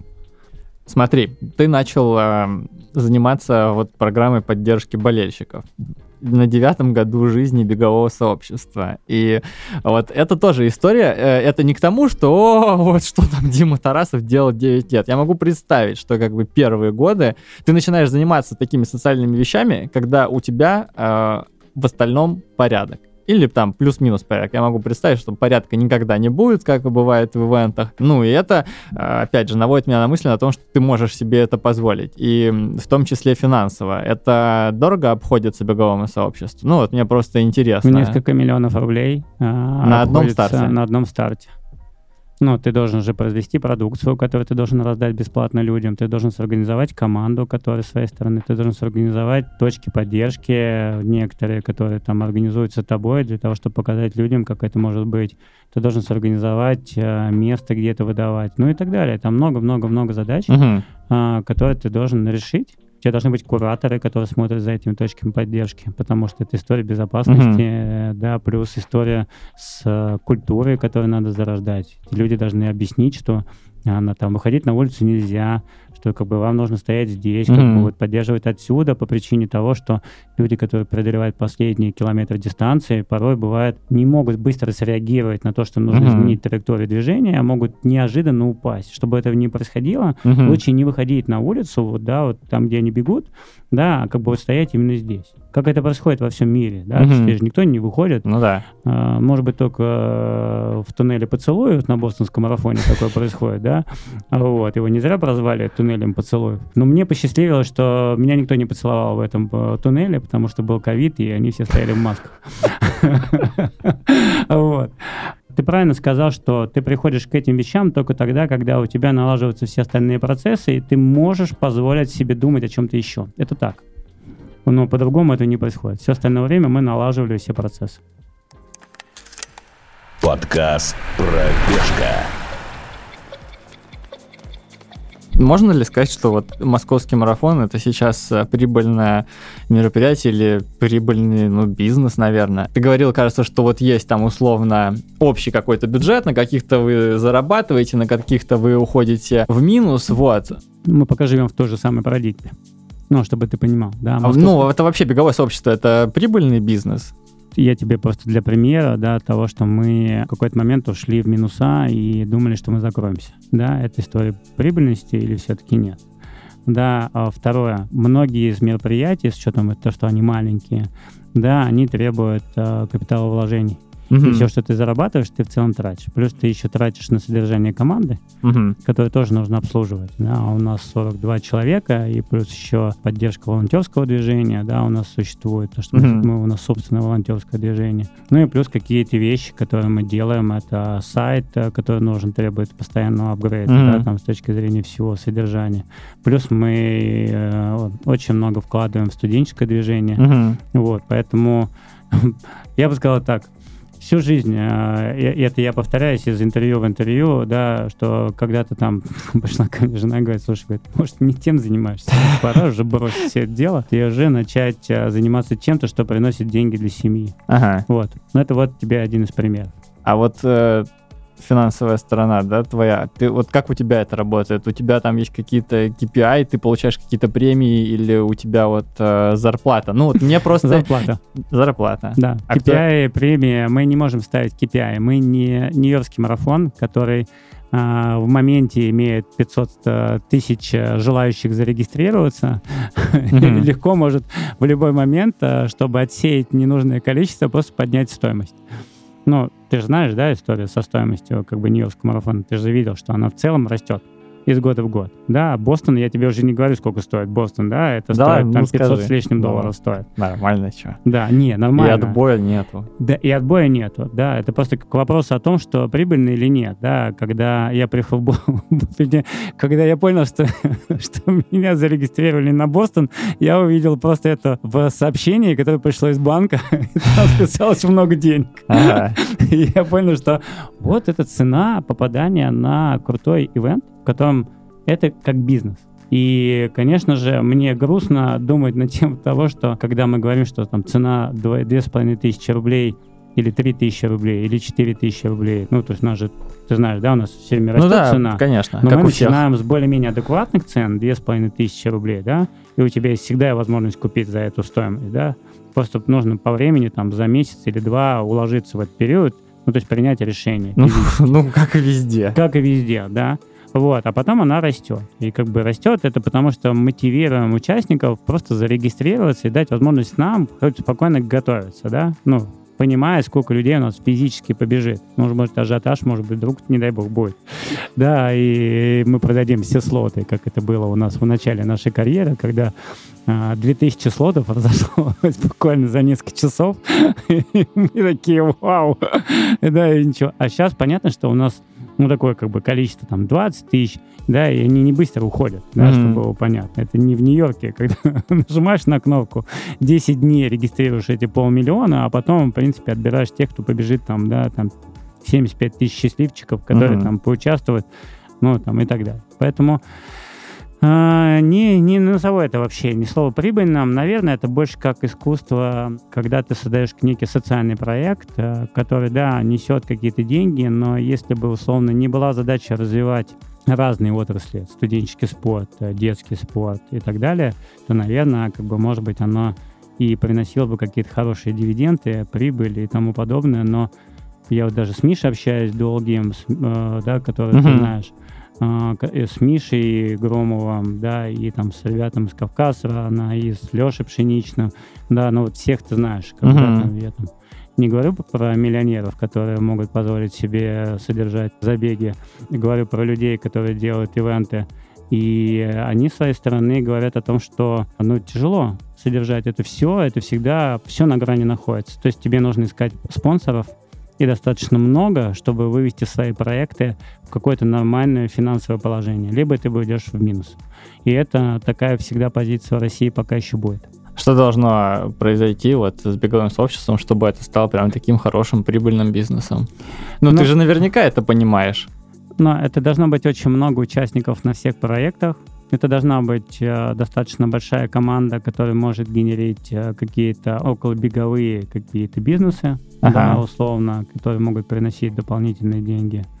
Вот. Но это тяжело делать с учетом того, что у нас не американское общество, которое готово тратить деньги на покупку дорогих кроссовок и всего Мгм. остального, да, у нас люди считают деньги достаточно хорошо, Мгм. и есть не со- социально незащищенные слои населения, да, Мгм. как бы это и студенты, и пенсионеры, и инвалиды, да, и поэтому ты же знаешь, на наших всех забегах Мгм. есть и дисконтирование 50% для этих людей. В Америке ты не увидишь слова дисконтирование, да, 50% на забег. То есть у тебя есть просто история э, donation, да, когда у тебя благотворительные фонды выкупают, да, там а, слоты для Мгм. своих инвалидов, вместе с ними там либо бегут, либо везут их на колясках, но за них платят другие люди, Мгм. да, которые оплачивают. Поэтому нам далеко до этой истории, да, но я был на самом деле в в 11 я сейчас не помню, 10 11 или 12 год. Вот в какой-то из этих годов, по-моему, все-таки 11 я посетил э, рок-н-ролл марафон в Лас-Вегасе. Да, и я встретился с владельцем всей серии марафонов, и он рассказал о своей модели. Они начинали, по-моему, с 11 марафонов первый год, потом не, не вру, с 9, потом их стало, по-моему, 11, потом их стало 13, и потом их стало 15. Так вот, с учетом того, какое там количество людей бегает, он стал миллионером только на третий год. Только. Только. Слушай, не, ну, считай, ну, это 13 марафонов, я прошу прощения. Это Да такое и- количество людей. Да, но и количество головника там тоже сумасшедшее Ну, должно конечно. быть. Ты вот сейчас тут рассказывал долго очень по поводу того, с какими сложностями столкнулись, а это X13. Я вообще не представляю. да, как делать этот цирк Шапито, ну, потому что ты едешь по штатам, да, условно. Ага. Как делать его прибыльным, да, ну, то есть, как бы у тебя должна быть определенная стоимость, ликвидность, да, как бы, то есть, у тебя должно быть что-то произведено, у тебя должна быть своя собственный парк автомобилей, которые тебя возят, ага. да, а, договоренности с муниципалитетами, но я называю их пока муниципалитетами, пусть это так, с, горо- с городом, Мгм. и дальше аудитория, которая тебе доверяет и готова платить эти деньги. Но в Америке, я говорю, там уже Ну да. стоимость участия, оно очень сильно отличается от того, что есть у нас. И я как бы на это все время там говорю своим ребятам, которые приезжают из разных регионов, которые говорят, ну вот, у вас две с половиной тысячи, а вот мы за полторы даже не можем поставить слот, понимаешь? Мгм. Вот, вот в какой ситуации мы находимся, да? Да, и это меня тоже, конечно, сразу наводит на мысль о том, что мне кажется, тебе очень сильно повезло, что ты работаешь э, в Москве, потому что, ну, в Москве и в Петербурге вы проводите свои старты, потому что, блин, вот опять же ты говоришь про полторы тысячи рублей за слот, который они не могут позволить. И в регионах, блин, там же, наверное, вот ты все это рассказываешь, и насколько грустнее все это в регионах. И я, конечно, сам тоже такие вещи вижу, блин, вот ты когда смотришь на то, что происходит за пределами Москвы и Петербурга, и когда к тебе на программу директорскую приезжают какие-нибудь ребята из прям, ну хорошо, есть там какой там Пермь, ЕКБ, Уфа, достаточно большие города, у которых еще так. Но есть же ведь ребята, которые приезжают из совсем маленьких городов, блин. И вот что ты, что ты им вообще говоришь? В первую очередь, то, с чего я начинал директор программу, у меня была очень долгая речь. Я знаю просто, что очень многие завидуют Москве, а очень многие говорят, что у нас очень много денег, и мы очень богаты и можем себе позволить все, что угодно. И я им просто посоветовал больше никогда не говорить и не обсуждать эту тему по одной причине, потому что они с своей стороны должны понимать. У нас, с одной стороны, много денег, а с другой стороны, мы намного больше тратим, чем тратят они. Мгм. И специально привел примеры траты на те или иные нужды, которые есть у нас. Мгм. И у меня каждое то, о чем мы говорили тогда, я говорю, как бы представьте себе, вы захотели сделать что-нибудь у себя на мероприятии для людей, Мгм. да? А я, с своей стороны, у меня это желание стоит 1 миллион рублей. Но для того, чтобы всех людей обеспечить чем-то. Ну, например, бесплатный чай Ага. на марафоне миллион рублей. Та-дам. Та-дам! Ага. Вот я тебе сейчас специально говорю, чтобы было понятно масштаб.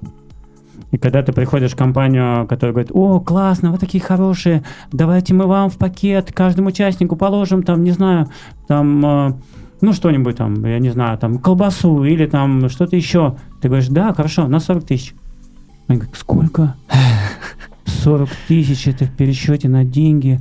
Да не, мы не будем, не-не, это слишком много, не-не. А есть какая-нибудь другая у вас там программа? Ага. Да, поэтому мы, с одной стороны, большие, и нам можно завидовать, а с другой стороны, поверьте, мы делаем периметр безопасности, который вы не делаете на мероприятии. Мгм. Мы ставим гигантское количество сотрудников ЧОПа и КРС. Это все тоже измеряется не в десятках тысяч рублей, Мгм. да? И мы, там, не знаю, хотим сделать выгородку, и это тоже не две секунды, да, это прям реально километры барьеров Мгм. которые просто так не появляются. Вот. И обеспечить даже э, там 2000 работы, 2000 человек волонтеров, это тоже деньги. Есть только ощущение, что волонтеры — это люди, приходящие, работающие бесплатно. Это так. Но ты должен обеспечить волонтеров очень большим количеством вещей и сервисов. Мгм. Они должны поесть. То есть ты должен обеспечить их едой. Они должны быть одеты. Ты должен изготовить для них экипировку. Мгм. Они должны быть пробрифованы. Ты должен арендовать зал, в котором ты, у тебя идет брифинг. А это не один, и не два, и не три. Потому что очень много направлений для деятельности. У нас 50 тимлидов, 50 направлений, да, в которых Мгм. работает волонтер. Вот. Ты должен обеспечить сервис спортсменам. Добрый день. Да, как бы они должны приехать в отель, они должны быть там накормлены, должны быть отвезти автобус, они должны поучаствовать в пресс-конференции, которые тоже нужно сорганизовать. А сколько это, кстати, обходится, например, на московском марафоне бюджет на элиту? У вас какой? сейчас ты мне прям задал, я не помню. Ну, примерно. цифру. Ну, просто чтобы люди понимали. Но у тебя а, даже то, что у нас партнерский отель, у тебя все равно отель стоит миллион. Ага. Ну, Вот затраты на э, размещение, на питание, потому что это все равно расходы отеля, на какие-то вещи, да, вот готовь деньги вот в таком ключе. Я сейчас тебе сказал только отель. Да, я не говорю про призовые, про оплату приезда профессиональных атлетов, которым мы платим некоторым деньги, с которым заключаем соглашение. Я не говорю там про какие-то вещи, но там питание у них тоже есть в месте, куда они приходят, где они размещаются перед э, стартом. Да, это что же стоит денег. Мгм. Но я ни, ни в коем случае не хочу сказать, что, ребят, э, как бы не думайте здесь о деньгах. Здесь думайте в первую очередь о том, что это большая работа, которую нужно проделать. В любом случае эти сервисы нужно создавать. Просто то, что я говорил как раз на опять директор программы, перестайте мериться. Не надо мериться с нами или с кем бы то ни было. Представьте себе, я приезжаю в Нью-Йорк. Я что, буду мериться с Нью-Йорком? Да мне это разве нужно? Ага. Там шатер один, а, который центр управления мероприятием, как а, шатер, а, в котором происходит выставка Московского марафона, в котором сидят службы ФБР, а, сидит там только 10 человек, экранов под потолок, а, куча сервисных служб и еще отдельный центр управления уже городской. Ну, как бы, что мне мериться? Я приду и скажу городу, о, знаете, я там был в Нью-Йорке, там так классно, а давайте мы тоже здесь сейчас зарубим с вами вот такую штуку. И как бы они скажут, чувак, ты что на них смотришь-то? У нас здесь свои реалии. Я то же самое предложил, перестать мериться с московским марафоном и говорить, что мы зажравшиеся уроды. Мы не уроды. Мы те, кто с своей стороны пытается в условиях строжайшего регламентирования взаимодействия с городом, пытается в нем сделать крутой проект. Это сложно. Это только есть ощущение, что а мы взяли, провели линию, нам сказали, классно, пацаны такие приехали, такие веселые, такие замечательные, давайте мы здесь вот выделим, и вот сюда, и сюда хотите заехать, а давайте сюда заехать, а вот это, и здесь, пожалуйста, здесь все дадим. Нет, конечно, потому что город живет своей жизнью. У города план реконструкции улиц, у города перестройка и там, не знаю, там нужно реновацию проводить как бы в этом районе. У города куча мероприятий, которые проводятся параллельно с московским марафоном. Футбольные матчи, которые требуют усиления сотрудниками полиции и Росгвардии. Ну, вы понимаете, сколько всего нюансов, да, нам приходится проделать. Поэтому перестаньте мериться то, о чем мы сказали в первую же встречу. Да, просто давайте поделимся опытом, который поможет вам взглянуть на бизнес немножко по-другому. Потому что вы иногда не видите важных аспектов организации мероприятия. Как, например, со своей стороны вести управление проектом. Вот у тебя идет ивент. Ты бежишь 42 километра по городу, перекрывая основные магистрали. Как ты управляешь проектом? Представь себе. Ну, тебе надо за всем контролить. Тебе нужно передавать информацию, а у тебя стоят глушилки, а у тебя как бы не работает рация, потому что расстояние слишком большое, а у тебя нет возможности проехать туда на машине, а у тебя нету того, а у тебя нет того. Вот тебе и вопрос. А как э, сделать так, чтобы вести полный контроль и учет людей, попадающих к медикам? А как сделать так, чтобы потом их э, близкие и родные узнали о том, что этот человек находится в той или иной больнице? Это все делает Центр управления мероприятий. И люди должны понимать, что это важно создавать на своих ивентах, даже в крупных городах и в мелких городах, создавать такой центр, который как там, не знаю, центр, в который стекается вся информация, который обрабатывает. Ну, представь себе, ты директор марафона. У тебя есть задача открыть мероприятие, да, я не Вадим Янгиров, я не могу бегать, да, как бы а марафоны, да, которые организовываю. Вадим, извини, тут, бы, тут ничего личного, я люблю Без тебя, негатива. А, да. А, Не-не, я просто на самом деле по- потрясен тем, как Вадим организовывает работу и успевает при этом бегать. А вот, но я просто не могу.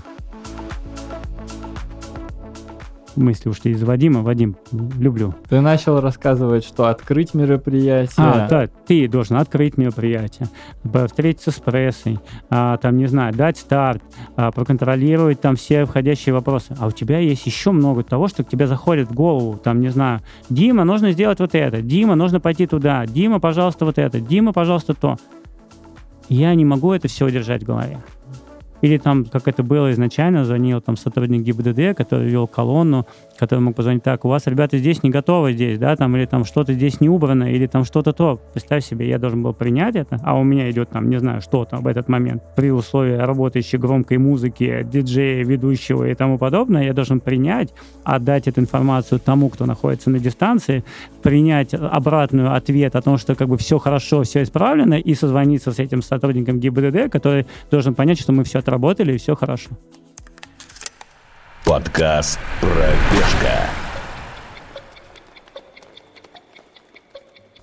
А творчество? Есть вообще место творчеству вот в таком адском круговороте Ты вообще? виду, пою- ли я, танцую ли я, или что-то Нет, еще? когда заниматься какими-то глобальными вещами, когда у тебя столько вот реально... Ну, понятно, что у тебя сейчас команда большая, часть вопросов, э, там, условно, ГИБДДшник сейчас звонит уже не тебе, а- Не мне, а уже в отдельный центр, который обрабатывает информацию, да.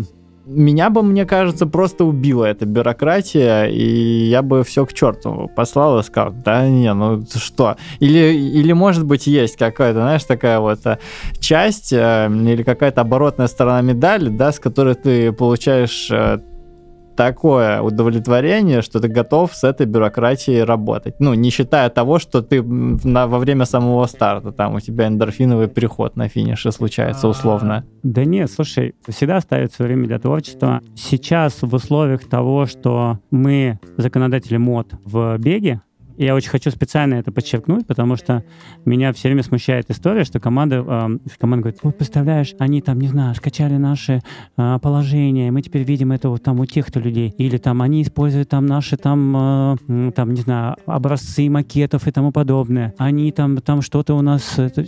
И я говорю, классно, вы должны понимать, что вы Трендсеттеры. Конечно, вы первые, кто вообще это выводит в люди. Люди это берут, тиражируют, да, там с ошибками, да, еще. Важно же не то, что они скопировали. Важно, как они это сделали. Понимаешь? Ну вот, ну скопировали там, не знаю, какой-то макет, на котором есть QR-код. Ну блин, ну слава богу, что он не ведет на сайт нашего мероприятия. Ну блин, это же клево. Вот. Ну не изменили текст, подай, там изменили там только даты проведения. Ну все остальное выглядит, ну классно, но они это сделали. То есть они допедрили эту историю до такого стиля, что они скачали. Ну и классно. То есть они там, а, там, не знаю, а вот они там на сайте, посмотри, текст совпадает. Я говорю, так блин, ну и не надо, пусть копируют. Это их путь, они идут именно этим путем. Но когда ты понимаешь, что у тебя беговое сообщество возрождает э, студенческие соревнования, беговое сообщество показывает, там, не знаю, вариант того, как надо работать с медицинскими справками и делает все возможное, чтобы их отменить. Беговое сообщество изменяет или влияет на формирование беговой инфраструктуры в городе. Беговое сообщество э, делает рейс-директор программу, где обучает людей э, своей стороны проводить классные мероприятия. Беговое сообщество, там, не знаю, запускает программу с болельщиками. Беговое, понимаешь, я тебе сейчас могу кучу надиктовывать, да, беговое сообщество делает крутой мерч в коллаборации с крутыми дизайнерами, да. Мы все про это, и я могу там дальше надиктовывать, Ага. но, блин, я чувствую офигенное состояние, когда я понимаю, насколько мы меняем мир, да, как бы вокруг. Ага. Сколько людей прибегает на финиш не с эмоциями все говно, а с эмоциями, как классно в этом мире жить, потому что я как герой финиширую, мне аплодируют люди, я для них герой, и я для себя герой. Я потом хожу и хвастаюсь своей медалью, но то, что я пробежал не где-то там, а московский марафон. Люди продают слоты за какие-то сумасшедшие деньги, продают футболки, продают медали. Это говорит о том, что мы создали продукт, который на самом деле крутой. И это меня вдохновляет. И я хочу уже не просто там со своей стороны а, быть типа, типа супер лидером, который со своей стороны меняет. Я хочу, чтобы все выросли. Для меня важно, чтобы мы наконец-таки поменяли свою гребаную ментальность, в которой мы все говорим, это мое, это вот мое маленькое, ну вот это мое, я так хочу с этим жить, я такой классный, вот, вот чуть-чуть это сделал, но это так классно. Да нет, чувак, ты должен научиться мыслить другими вещами. Да, ты должен говорить, я готов помогать кому? Вот мы там взяли, объединились, там помогаем ребятам из Елорана. Мгм. Да, как бы. Мне хочется помогать Мише, но Миша просто самодостаточный, Миша Громов, да, Мгм. он всегда самодостаточным был. Но мне хочется обмениваться информацией, мне хочется говорить, ребята, посмотрите на это, а ребята, возьмите вот это, и так далее. Это классно, помогать людям делать классные ивенты, потому что когда мы все вырастем, у нас будет 50 миллионов человек, которые будут бегать. А пока мы каждый копается в своей маленькой козявке, да, как бы ничего из этого не поменяется. И это вот, знаешь, как бы, когда мне говорят, ну вот, вы москвичи, ну вы поехали в наш город, ну вы же понимаете, вы ничего в этом не разбираетесь. Я говорю, ну, наверное, да, но с другой стороны, мы сделали так, чтобы было классно, чтобы люди поняли, как классно приезжать в Питер, бежать его в ночное время. Но это наш маленький вклад. Ну, скажите спасибо, что Мгм. мы это сделали. Ну, пусть хоть кто-то сказал бы спасибо, ну, кроме бегунов, да, и там, кроме Бориса Михайловича Петровского, да, там, и Антона Игоревича Шантыря, которые с своей стороны помогают и, и делают все возможное, чтобы мы там задержались, как бы, и помогали городу. Но просто все остальное сообщество, когда ты приходишь к ребятам из Пушкина Ран, говорит, давайте, чуваки, давайте создадим группу поддержки, выйдем на улицы, это же классно, вас увидят, вы можете всем помочь, добежать, последний километр. Они говорят, да не, не, там москвичи, не, не, не, как бы не, эти самые, не. Ну, блин, понимаешь, вот в чем моя стезя, поменять ментальность людей. Я верю, что Димка Павлов вкладывает там в свой Пушкин Ран до хрена эмоций и энергии, и денег, да, но в единении можно достичь большего. И как бы там что никто ни говорил, москвич он, Санкт-Петербург, меня очень злит история деления людей на города, а, регионы и все остальное. Мы, россияне, ядрить, конетить, мы со своей стороны должны сделать все возможное, чтобы поменять тот мир, в котором мы живем. Сделать его краше, лучше, чтобы люди приходили и понимали, как классно. Я сегодня сюда пришел, как вот беговой центр, который мы создали Мгм. в Лужниках. Люди говорят, «Ой, а что это бесплатно? Блин, а вот это можно, ё, а вот это, ой, да, а вот это, ух ты, да? Вот я чего хочу, чтобы вот эти эмоции, с этими эмоциями люди приходили домой, обнимали своих детей, как и я, да, как бы говорили, как мир классный. Понимаешь? Может быть, я сейчас говорю, как, не знаю, человек, который вернулся с Бали, поймавший какой-то там дзен или скушавший какой-то гриб, пусть все считают именно так. Но мне хочется именно, чтобы бег объединял людей и делал их счастливыми. Вот, наверное, то, что сейчас мной движет и дает возможность эту энергию кому-то передавать. И когда все перестанут воевать с друг другом, тогда начнется идиллия. Да, вот то, что мы сейчас пытаемся сделать с ребятами из Казани в рамках Лиги марафонов БРИКС, это тоже идея с творчеством, понимаешь? Мгм. Вот ты говоришь про творчество. Где оно? Каждый Нет, год мы сейчас описал, понятно теперь, где оно. да, мы, мы идем туда. А почему туда идем? Да потому что это новый этап развития. Нам не хватает экспертизы международной. Нам не хватает возможности соревноваться и гнать своих профессиональных атлетов к лучшим результатам. Нам не хватает новых ориентиров. Ты же видишь, у нас идет смена в марафонском беге, смена поколений. Но она очень тяжко идет, на мой взгляд. Классно, Просто со она скрипом идет со таким скрипом, просто капец. Все правильно. И вообще говоришь. я считаю, что это скорее чудо какое-то, что там что-то меняется, а не закономерность. Слушай, смотри, да, беговые клубы, Die Hard, Не, не, И это, так ну, далее. подожди, я сейчас просто про профессионалов. имел. А то, что происходит э, в широких массах, это конечно. Это, а, а конечно. мы сейчас с тобой вернемся, да, я же все равно не отделяю то, что я сейчас назвал дайхардом а, монастырский, да, и так Мгм. далее, я не отделяю их от профессионалов. Почему? Понятно, что они не суперспортсмены, которые вот, там уровня Никитина, да, условно. Но это те, кто дышит в спину и создает новый вектор развития марафонского движения. Я побывал в Японии, ну вот ты слышал, да, я же много Да. как бы говорю сейчас об этом. Я в офиге от студенческого бега, который генерит новых атлетов. Когда ты смотришь пачку, бегущую из 40 японцев уровня 2.05-2.06, ну, конечно, Ага. я думаю об этом. Но они же не Никитины, понимаешь? Они как бы люди, которые вышли через студенческий спорт. Мгм. Ну, я хочу именно этого. Но просто моя инициатива пугает людей в ФЛА, да, и как бы сколько бы я ни бился там за историю создания... Подожди, почему пуга- пугает? Что значит пугает? Как может... э, Ну подожди, ты же там не Да я даже не знаю, ну типа пугает это такое слово, ну что пугает? Пугает это нажатие кнопки, может быть, кого-то.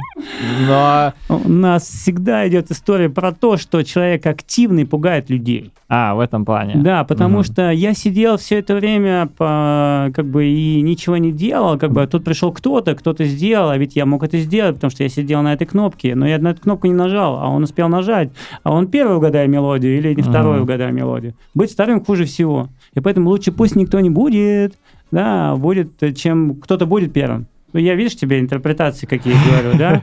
А, никого не осуждаю. Как бы система есть система, но мне хочется что-то что поменять, и я собираю вокруг себя людей, и команда собирает вокруг себя людей, которые хотят что-то поменять. И вот мне хочется, пока у меня это запал есть, да, но поверь мне, и он тоже же не безграничный. Это история про то, что я тоже выматываюсь, угу. потому что я понимаю, что я долблюсь где-то об стену я долблюсь об стену, это не значит, что рядом нет двери, вернее, есть дверь, а я ее не вижу. Это просто история реальная, забетонированная история. Того, что я два года пытаюсь создать студенческую лигу по легкой атлетике. Два года федерация не может на общих совещаниях, которые они проводят, там, как бы они не выносят на рассмотрение вопрос создания студенческой лиги, ну, слушай, я прошу прощения, ну, как бы, ну, не хотят и не хотят. Угу. Я уже перестал биться. Мне кажется, что лоб мой уже и так полон, полон синяков, шишек и всего остального, чтобы я продолжал биться. Не хотите, не надо. Но если вам не нужна энергия человека, который хочет это поменять, ну, значит, не нужна. Но что-то вы за 10 лет не сделали этого, да, как бы, чуваки. Жалко же. А студенты, сидящие в университетах, да, они плачут от того, что попадает на мероприятие, на которое жалко смотреть. Ну, как бы, от чего говорить? Ну, потому что ориентирование там идет на профессиональных атлетов. Но когда у тебя технические виды спорта собирают двух атлетов, которые участвуют в соревнованиях, ну, тебе не смешно, а мне очень смешно. Я, как бы, своей стороны реально, ну, плачу, когда я понимаю, что технические виды спорта не набирают людей. А некоторые даже, как бы, вообще нет никого среди участников. Ну, это же грустно. Я вообще твоей энергией поражаюсь, что вот, ну, тебе 46 лет, а у тебя вот есть еще э, такие запал? какие, ну не то что запал даже, а знаешь, какая-то может быть немножко даже наивность. Я думаю, ты это сам понимаешь. И это, это не в том плане, что а ха ха ха ха Дима Тарасов такой дурачок бегает там с розовыми очками. Нет, это просто реально меня впечатляет. Наивность и хорошо. Знаешь, а, если бы я хорошо осведомленный человек, я бы был бы просто пессимистом. Не, я знаю очень много, и просто я хочу верить в то, что это удастся сделать а, с людьми, которые горят также желанием поменять. Внутри Министерства образования и Минпросвещения появляются люди, которые с своей стороны начали бегать марафон. И они также пытаются поменять ситуацию тем, что как сделать так, чтобы ребенку не отбить желание заниматься там легкой атлетикой. Но это же тоже мысли, которые начали появляться. А ты же помнишь, да, с чего начинался московский марафон? Был до этого Ран Москву. И когда они выносили Ран Москву на предмет проведения забега, они говорили, в чем основные, я помню прям четыре основные причины, по которым люди в стране у нас не бегают. Первое, погодные условия – так. Вторая, а, учитель физкультуры в школе. Так. А, третье, это как раз неблагоприятная среда, люди не думают об этом, как ага. да, потому что у нас выживание. Да, другие приоритеты. Что-то четвертое, я уже сейчас не помню, но типа того, что это не модно. Да, по-моему, не модно было. Типа все бегали в таких э, трениках, как ты помнишь, да, там вот это вот петушок, да, там шапочка, которая была у людей. Ну, в общем, короче, все в таком ключе. И мы фактически э, идем с опережением. Модными мы были, сейчас это просто уже, да, некий образ жизни, который у каждого из нас. То есть мы уже без бега не можем, да. Ну вот ты какое-то время там существовал без бега, да, вот велосипед, сейчас вернулся в бег. Не начинай. Ну ладно, не начинаю. Мода прошла, хотя я считаю, что она все равно еще есть и у нее есть потенциал быть модным. Это стало стилем жизни для многих, поэтому это уже не мода. Но я тебе хочу сказать, что именно... Типа виток развития, как там вот во времена зарождения Горького парка, вот это вот ты хочешь Нет, сказать? блогеры, которые, которые сейчас задают тренды развития здорового образа жизни, это тоже про модность. Своим телом показывают то, как каким себя можно создать. И плюс, а, там, не знаю, показывая красивые картинки, как классно бегать в красивые обуви, одежды и тому подобное, это все равно создание некого ореола моды, да. Я сейчас Окей, не говорю, соглашусь, не соглашусь. говорю прям это стопроцентный прям вот туда удар, да, там, что это только, только, только Ага. мода, мы все говорим только об этом. Не-не-не, не про это. Про то, что погодные условия, ну, как бы, худо да бедно. В нашей стране появляются манежи. Мы счастливы к тому, что они есть, они растут, как грибы. Мы растем, мы надеемся, что их будет больше. Вот, и поэтому погодные условия уйдут э, в небытие. Но, слава богу, беговые клубы пропагандируют историю того, что бегать можно в любую погоду, и это как бы в зависимости от того, как ты оделся, какую обувь приобрел. Да, она должна быть с гортексом, то-то, то-то. Технологии ушли вперед, и поэтому бегать можно всегда. Да, история с учителями поменяется, я уверен, что так или иначе. Среди нас будет очень много фанатов бега, которые будут рассказывать детям о том, как классно проводить время по- на пробежках, на соревнованиях. И там. Это тоже время. Я, наверное, когда заряжаюсь такими мыслями, да, я э, иногда похож на идиота, который приходит и рассказывает об этом всем, заряжая мыслями. Но если я буду думать по-другому, закончится все беговое сообщество с точки зрения проекта. Да?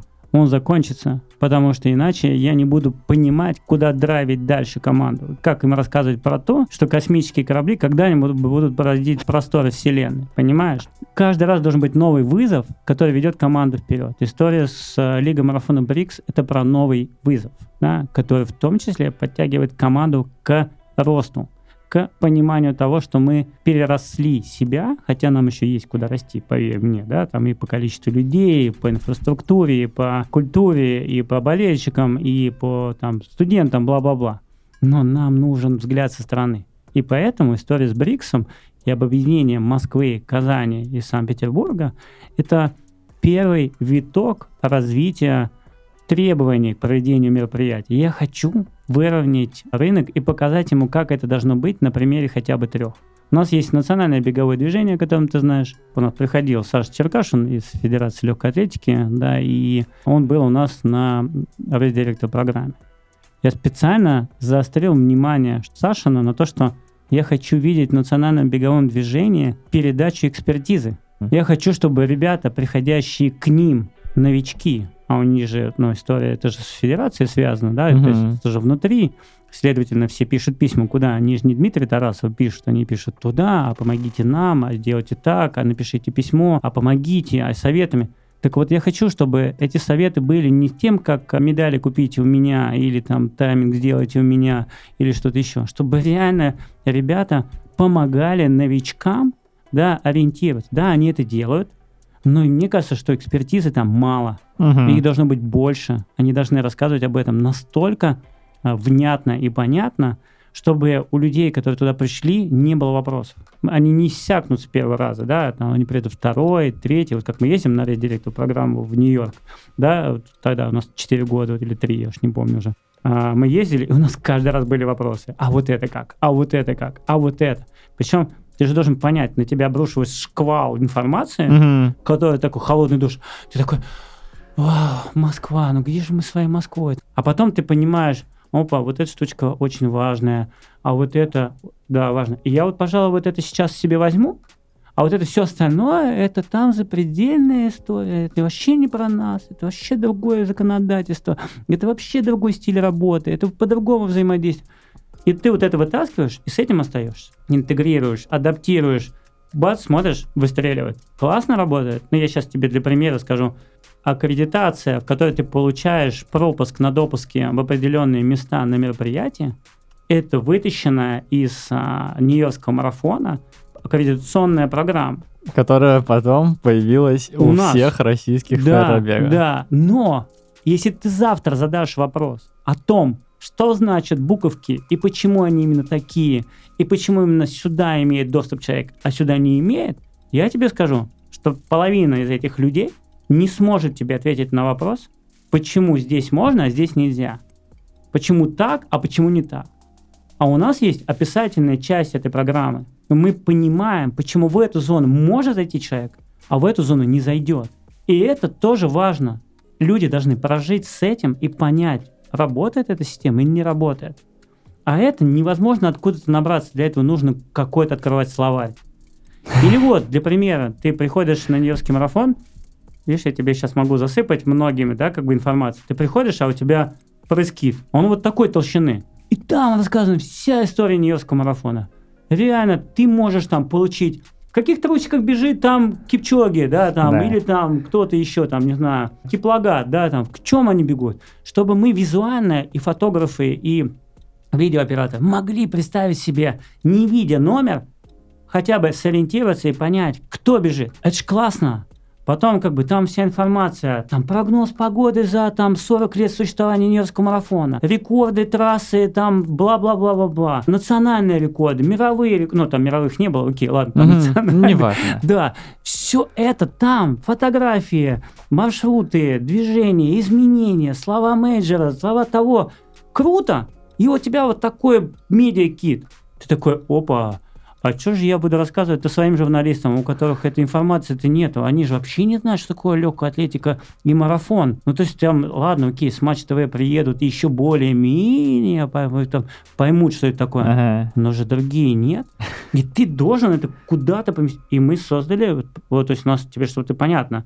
На марафоне «Белой ночи» это появилось. Мгм. Да, на московском марафоне это есть. Мы даем уже увеличивающийся в размере, уже, по-моему, сейчас 38 листов, если я правильно помню, на московском марафоне, отдельный справочник для прессы.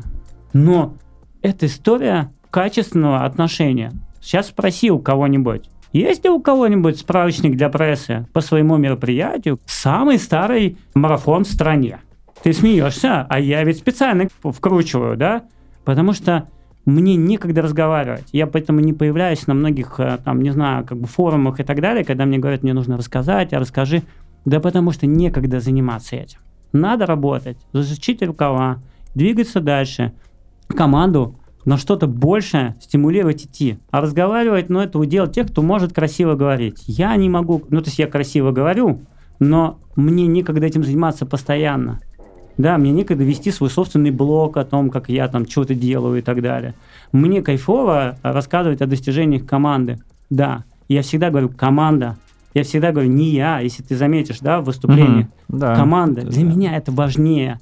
И я хочу, чтобы команда чувствовала себя самым важным механизмом внутри большого чего-то громадного. И это классно, когда ты понимаешь, когда люди переживают за то, что они делают, когда они не спят ночами, потому что они хотят что-то увидеть в самом конце. Вот это круто. И вот это и есть в том числе творчество.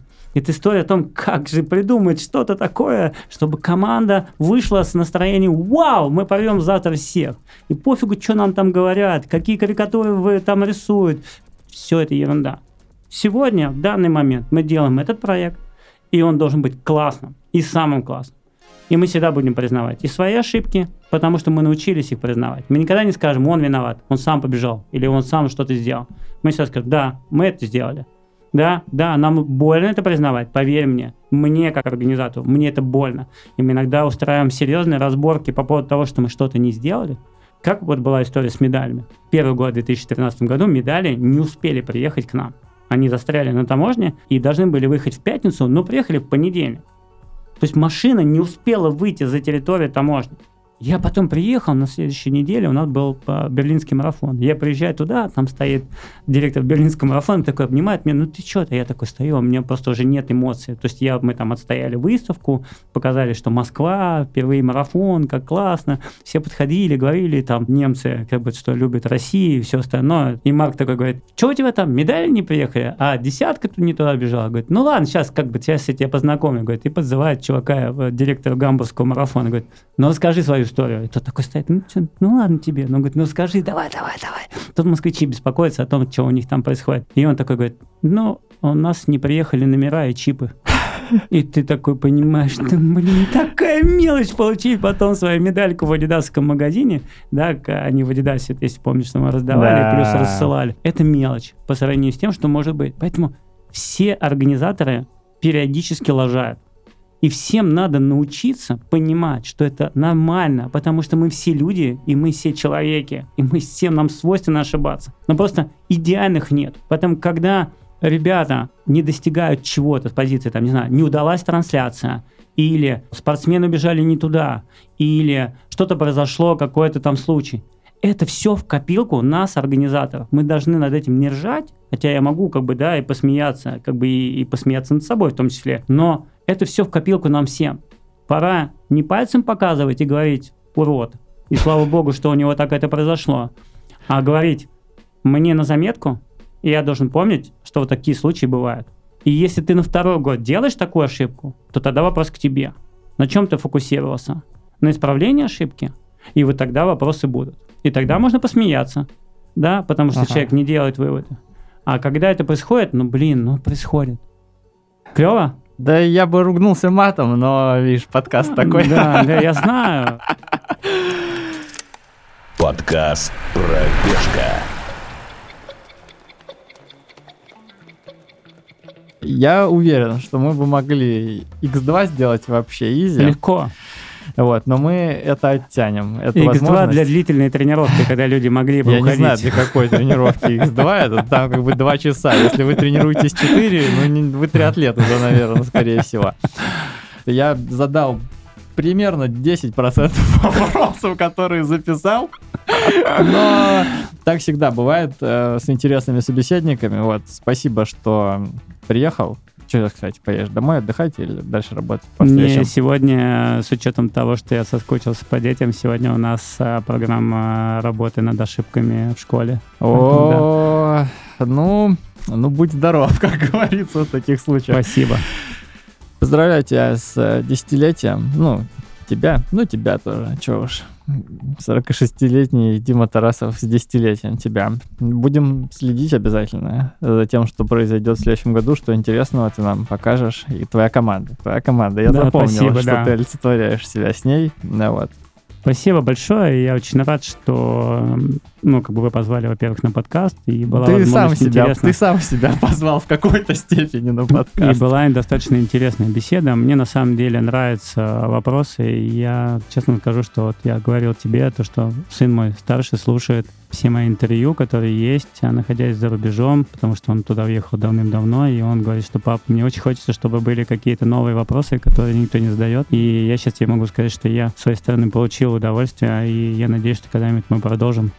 Я вопросов-то почти не задавал. Тебя было не остановить просто. Но мы обязательно, эм, да, сын комментарий пусть напишет. Э, и вы, наши дорогие слушатели, тоже напишите комментарий. Э, Это был бонусный эпизод подкаста «Пробежка», который мы сделали вместе со Спортмастер Про в рамках летней кампании. Сейчас уже октябрь. Московский марафон прошел две недели назад, уже, может быть, даже и три к моменту выхода. С вами был директор московского марафона и папа бегового сообщества Дима Тарасов. Ну и я тоже тут присутствовал, Костя Кан. Всем пока. Всем пока.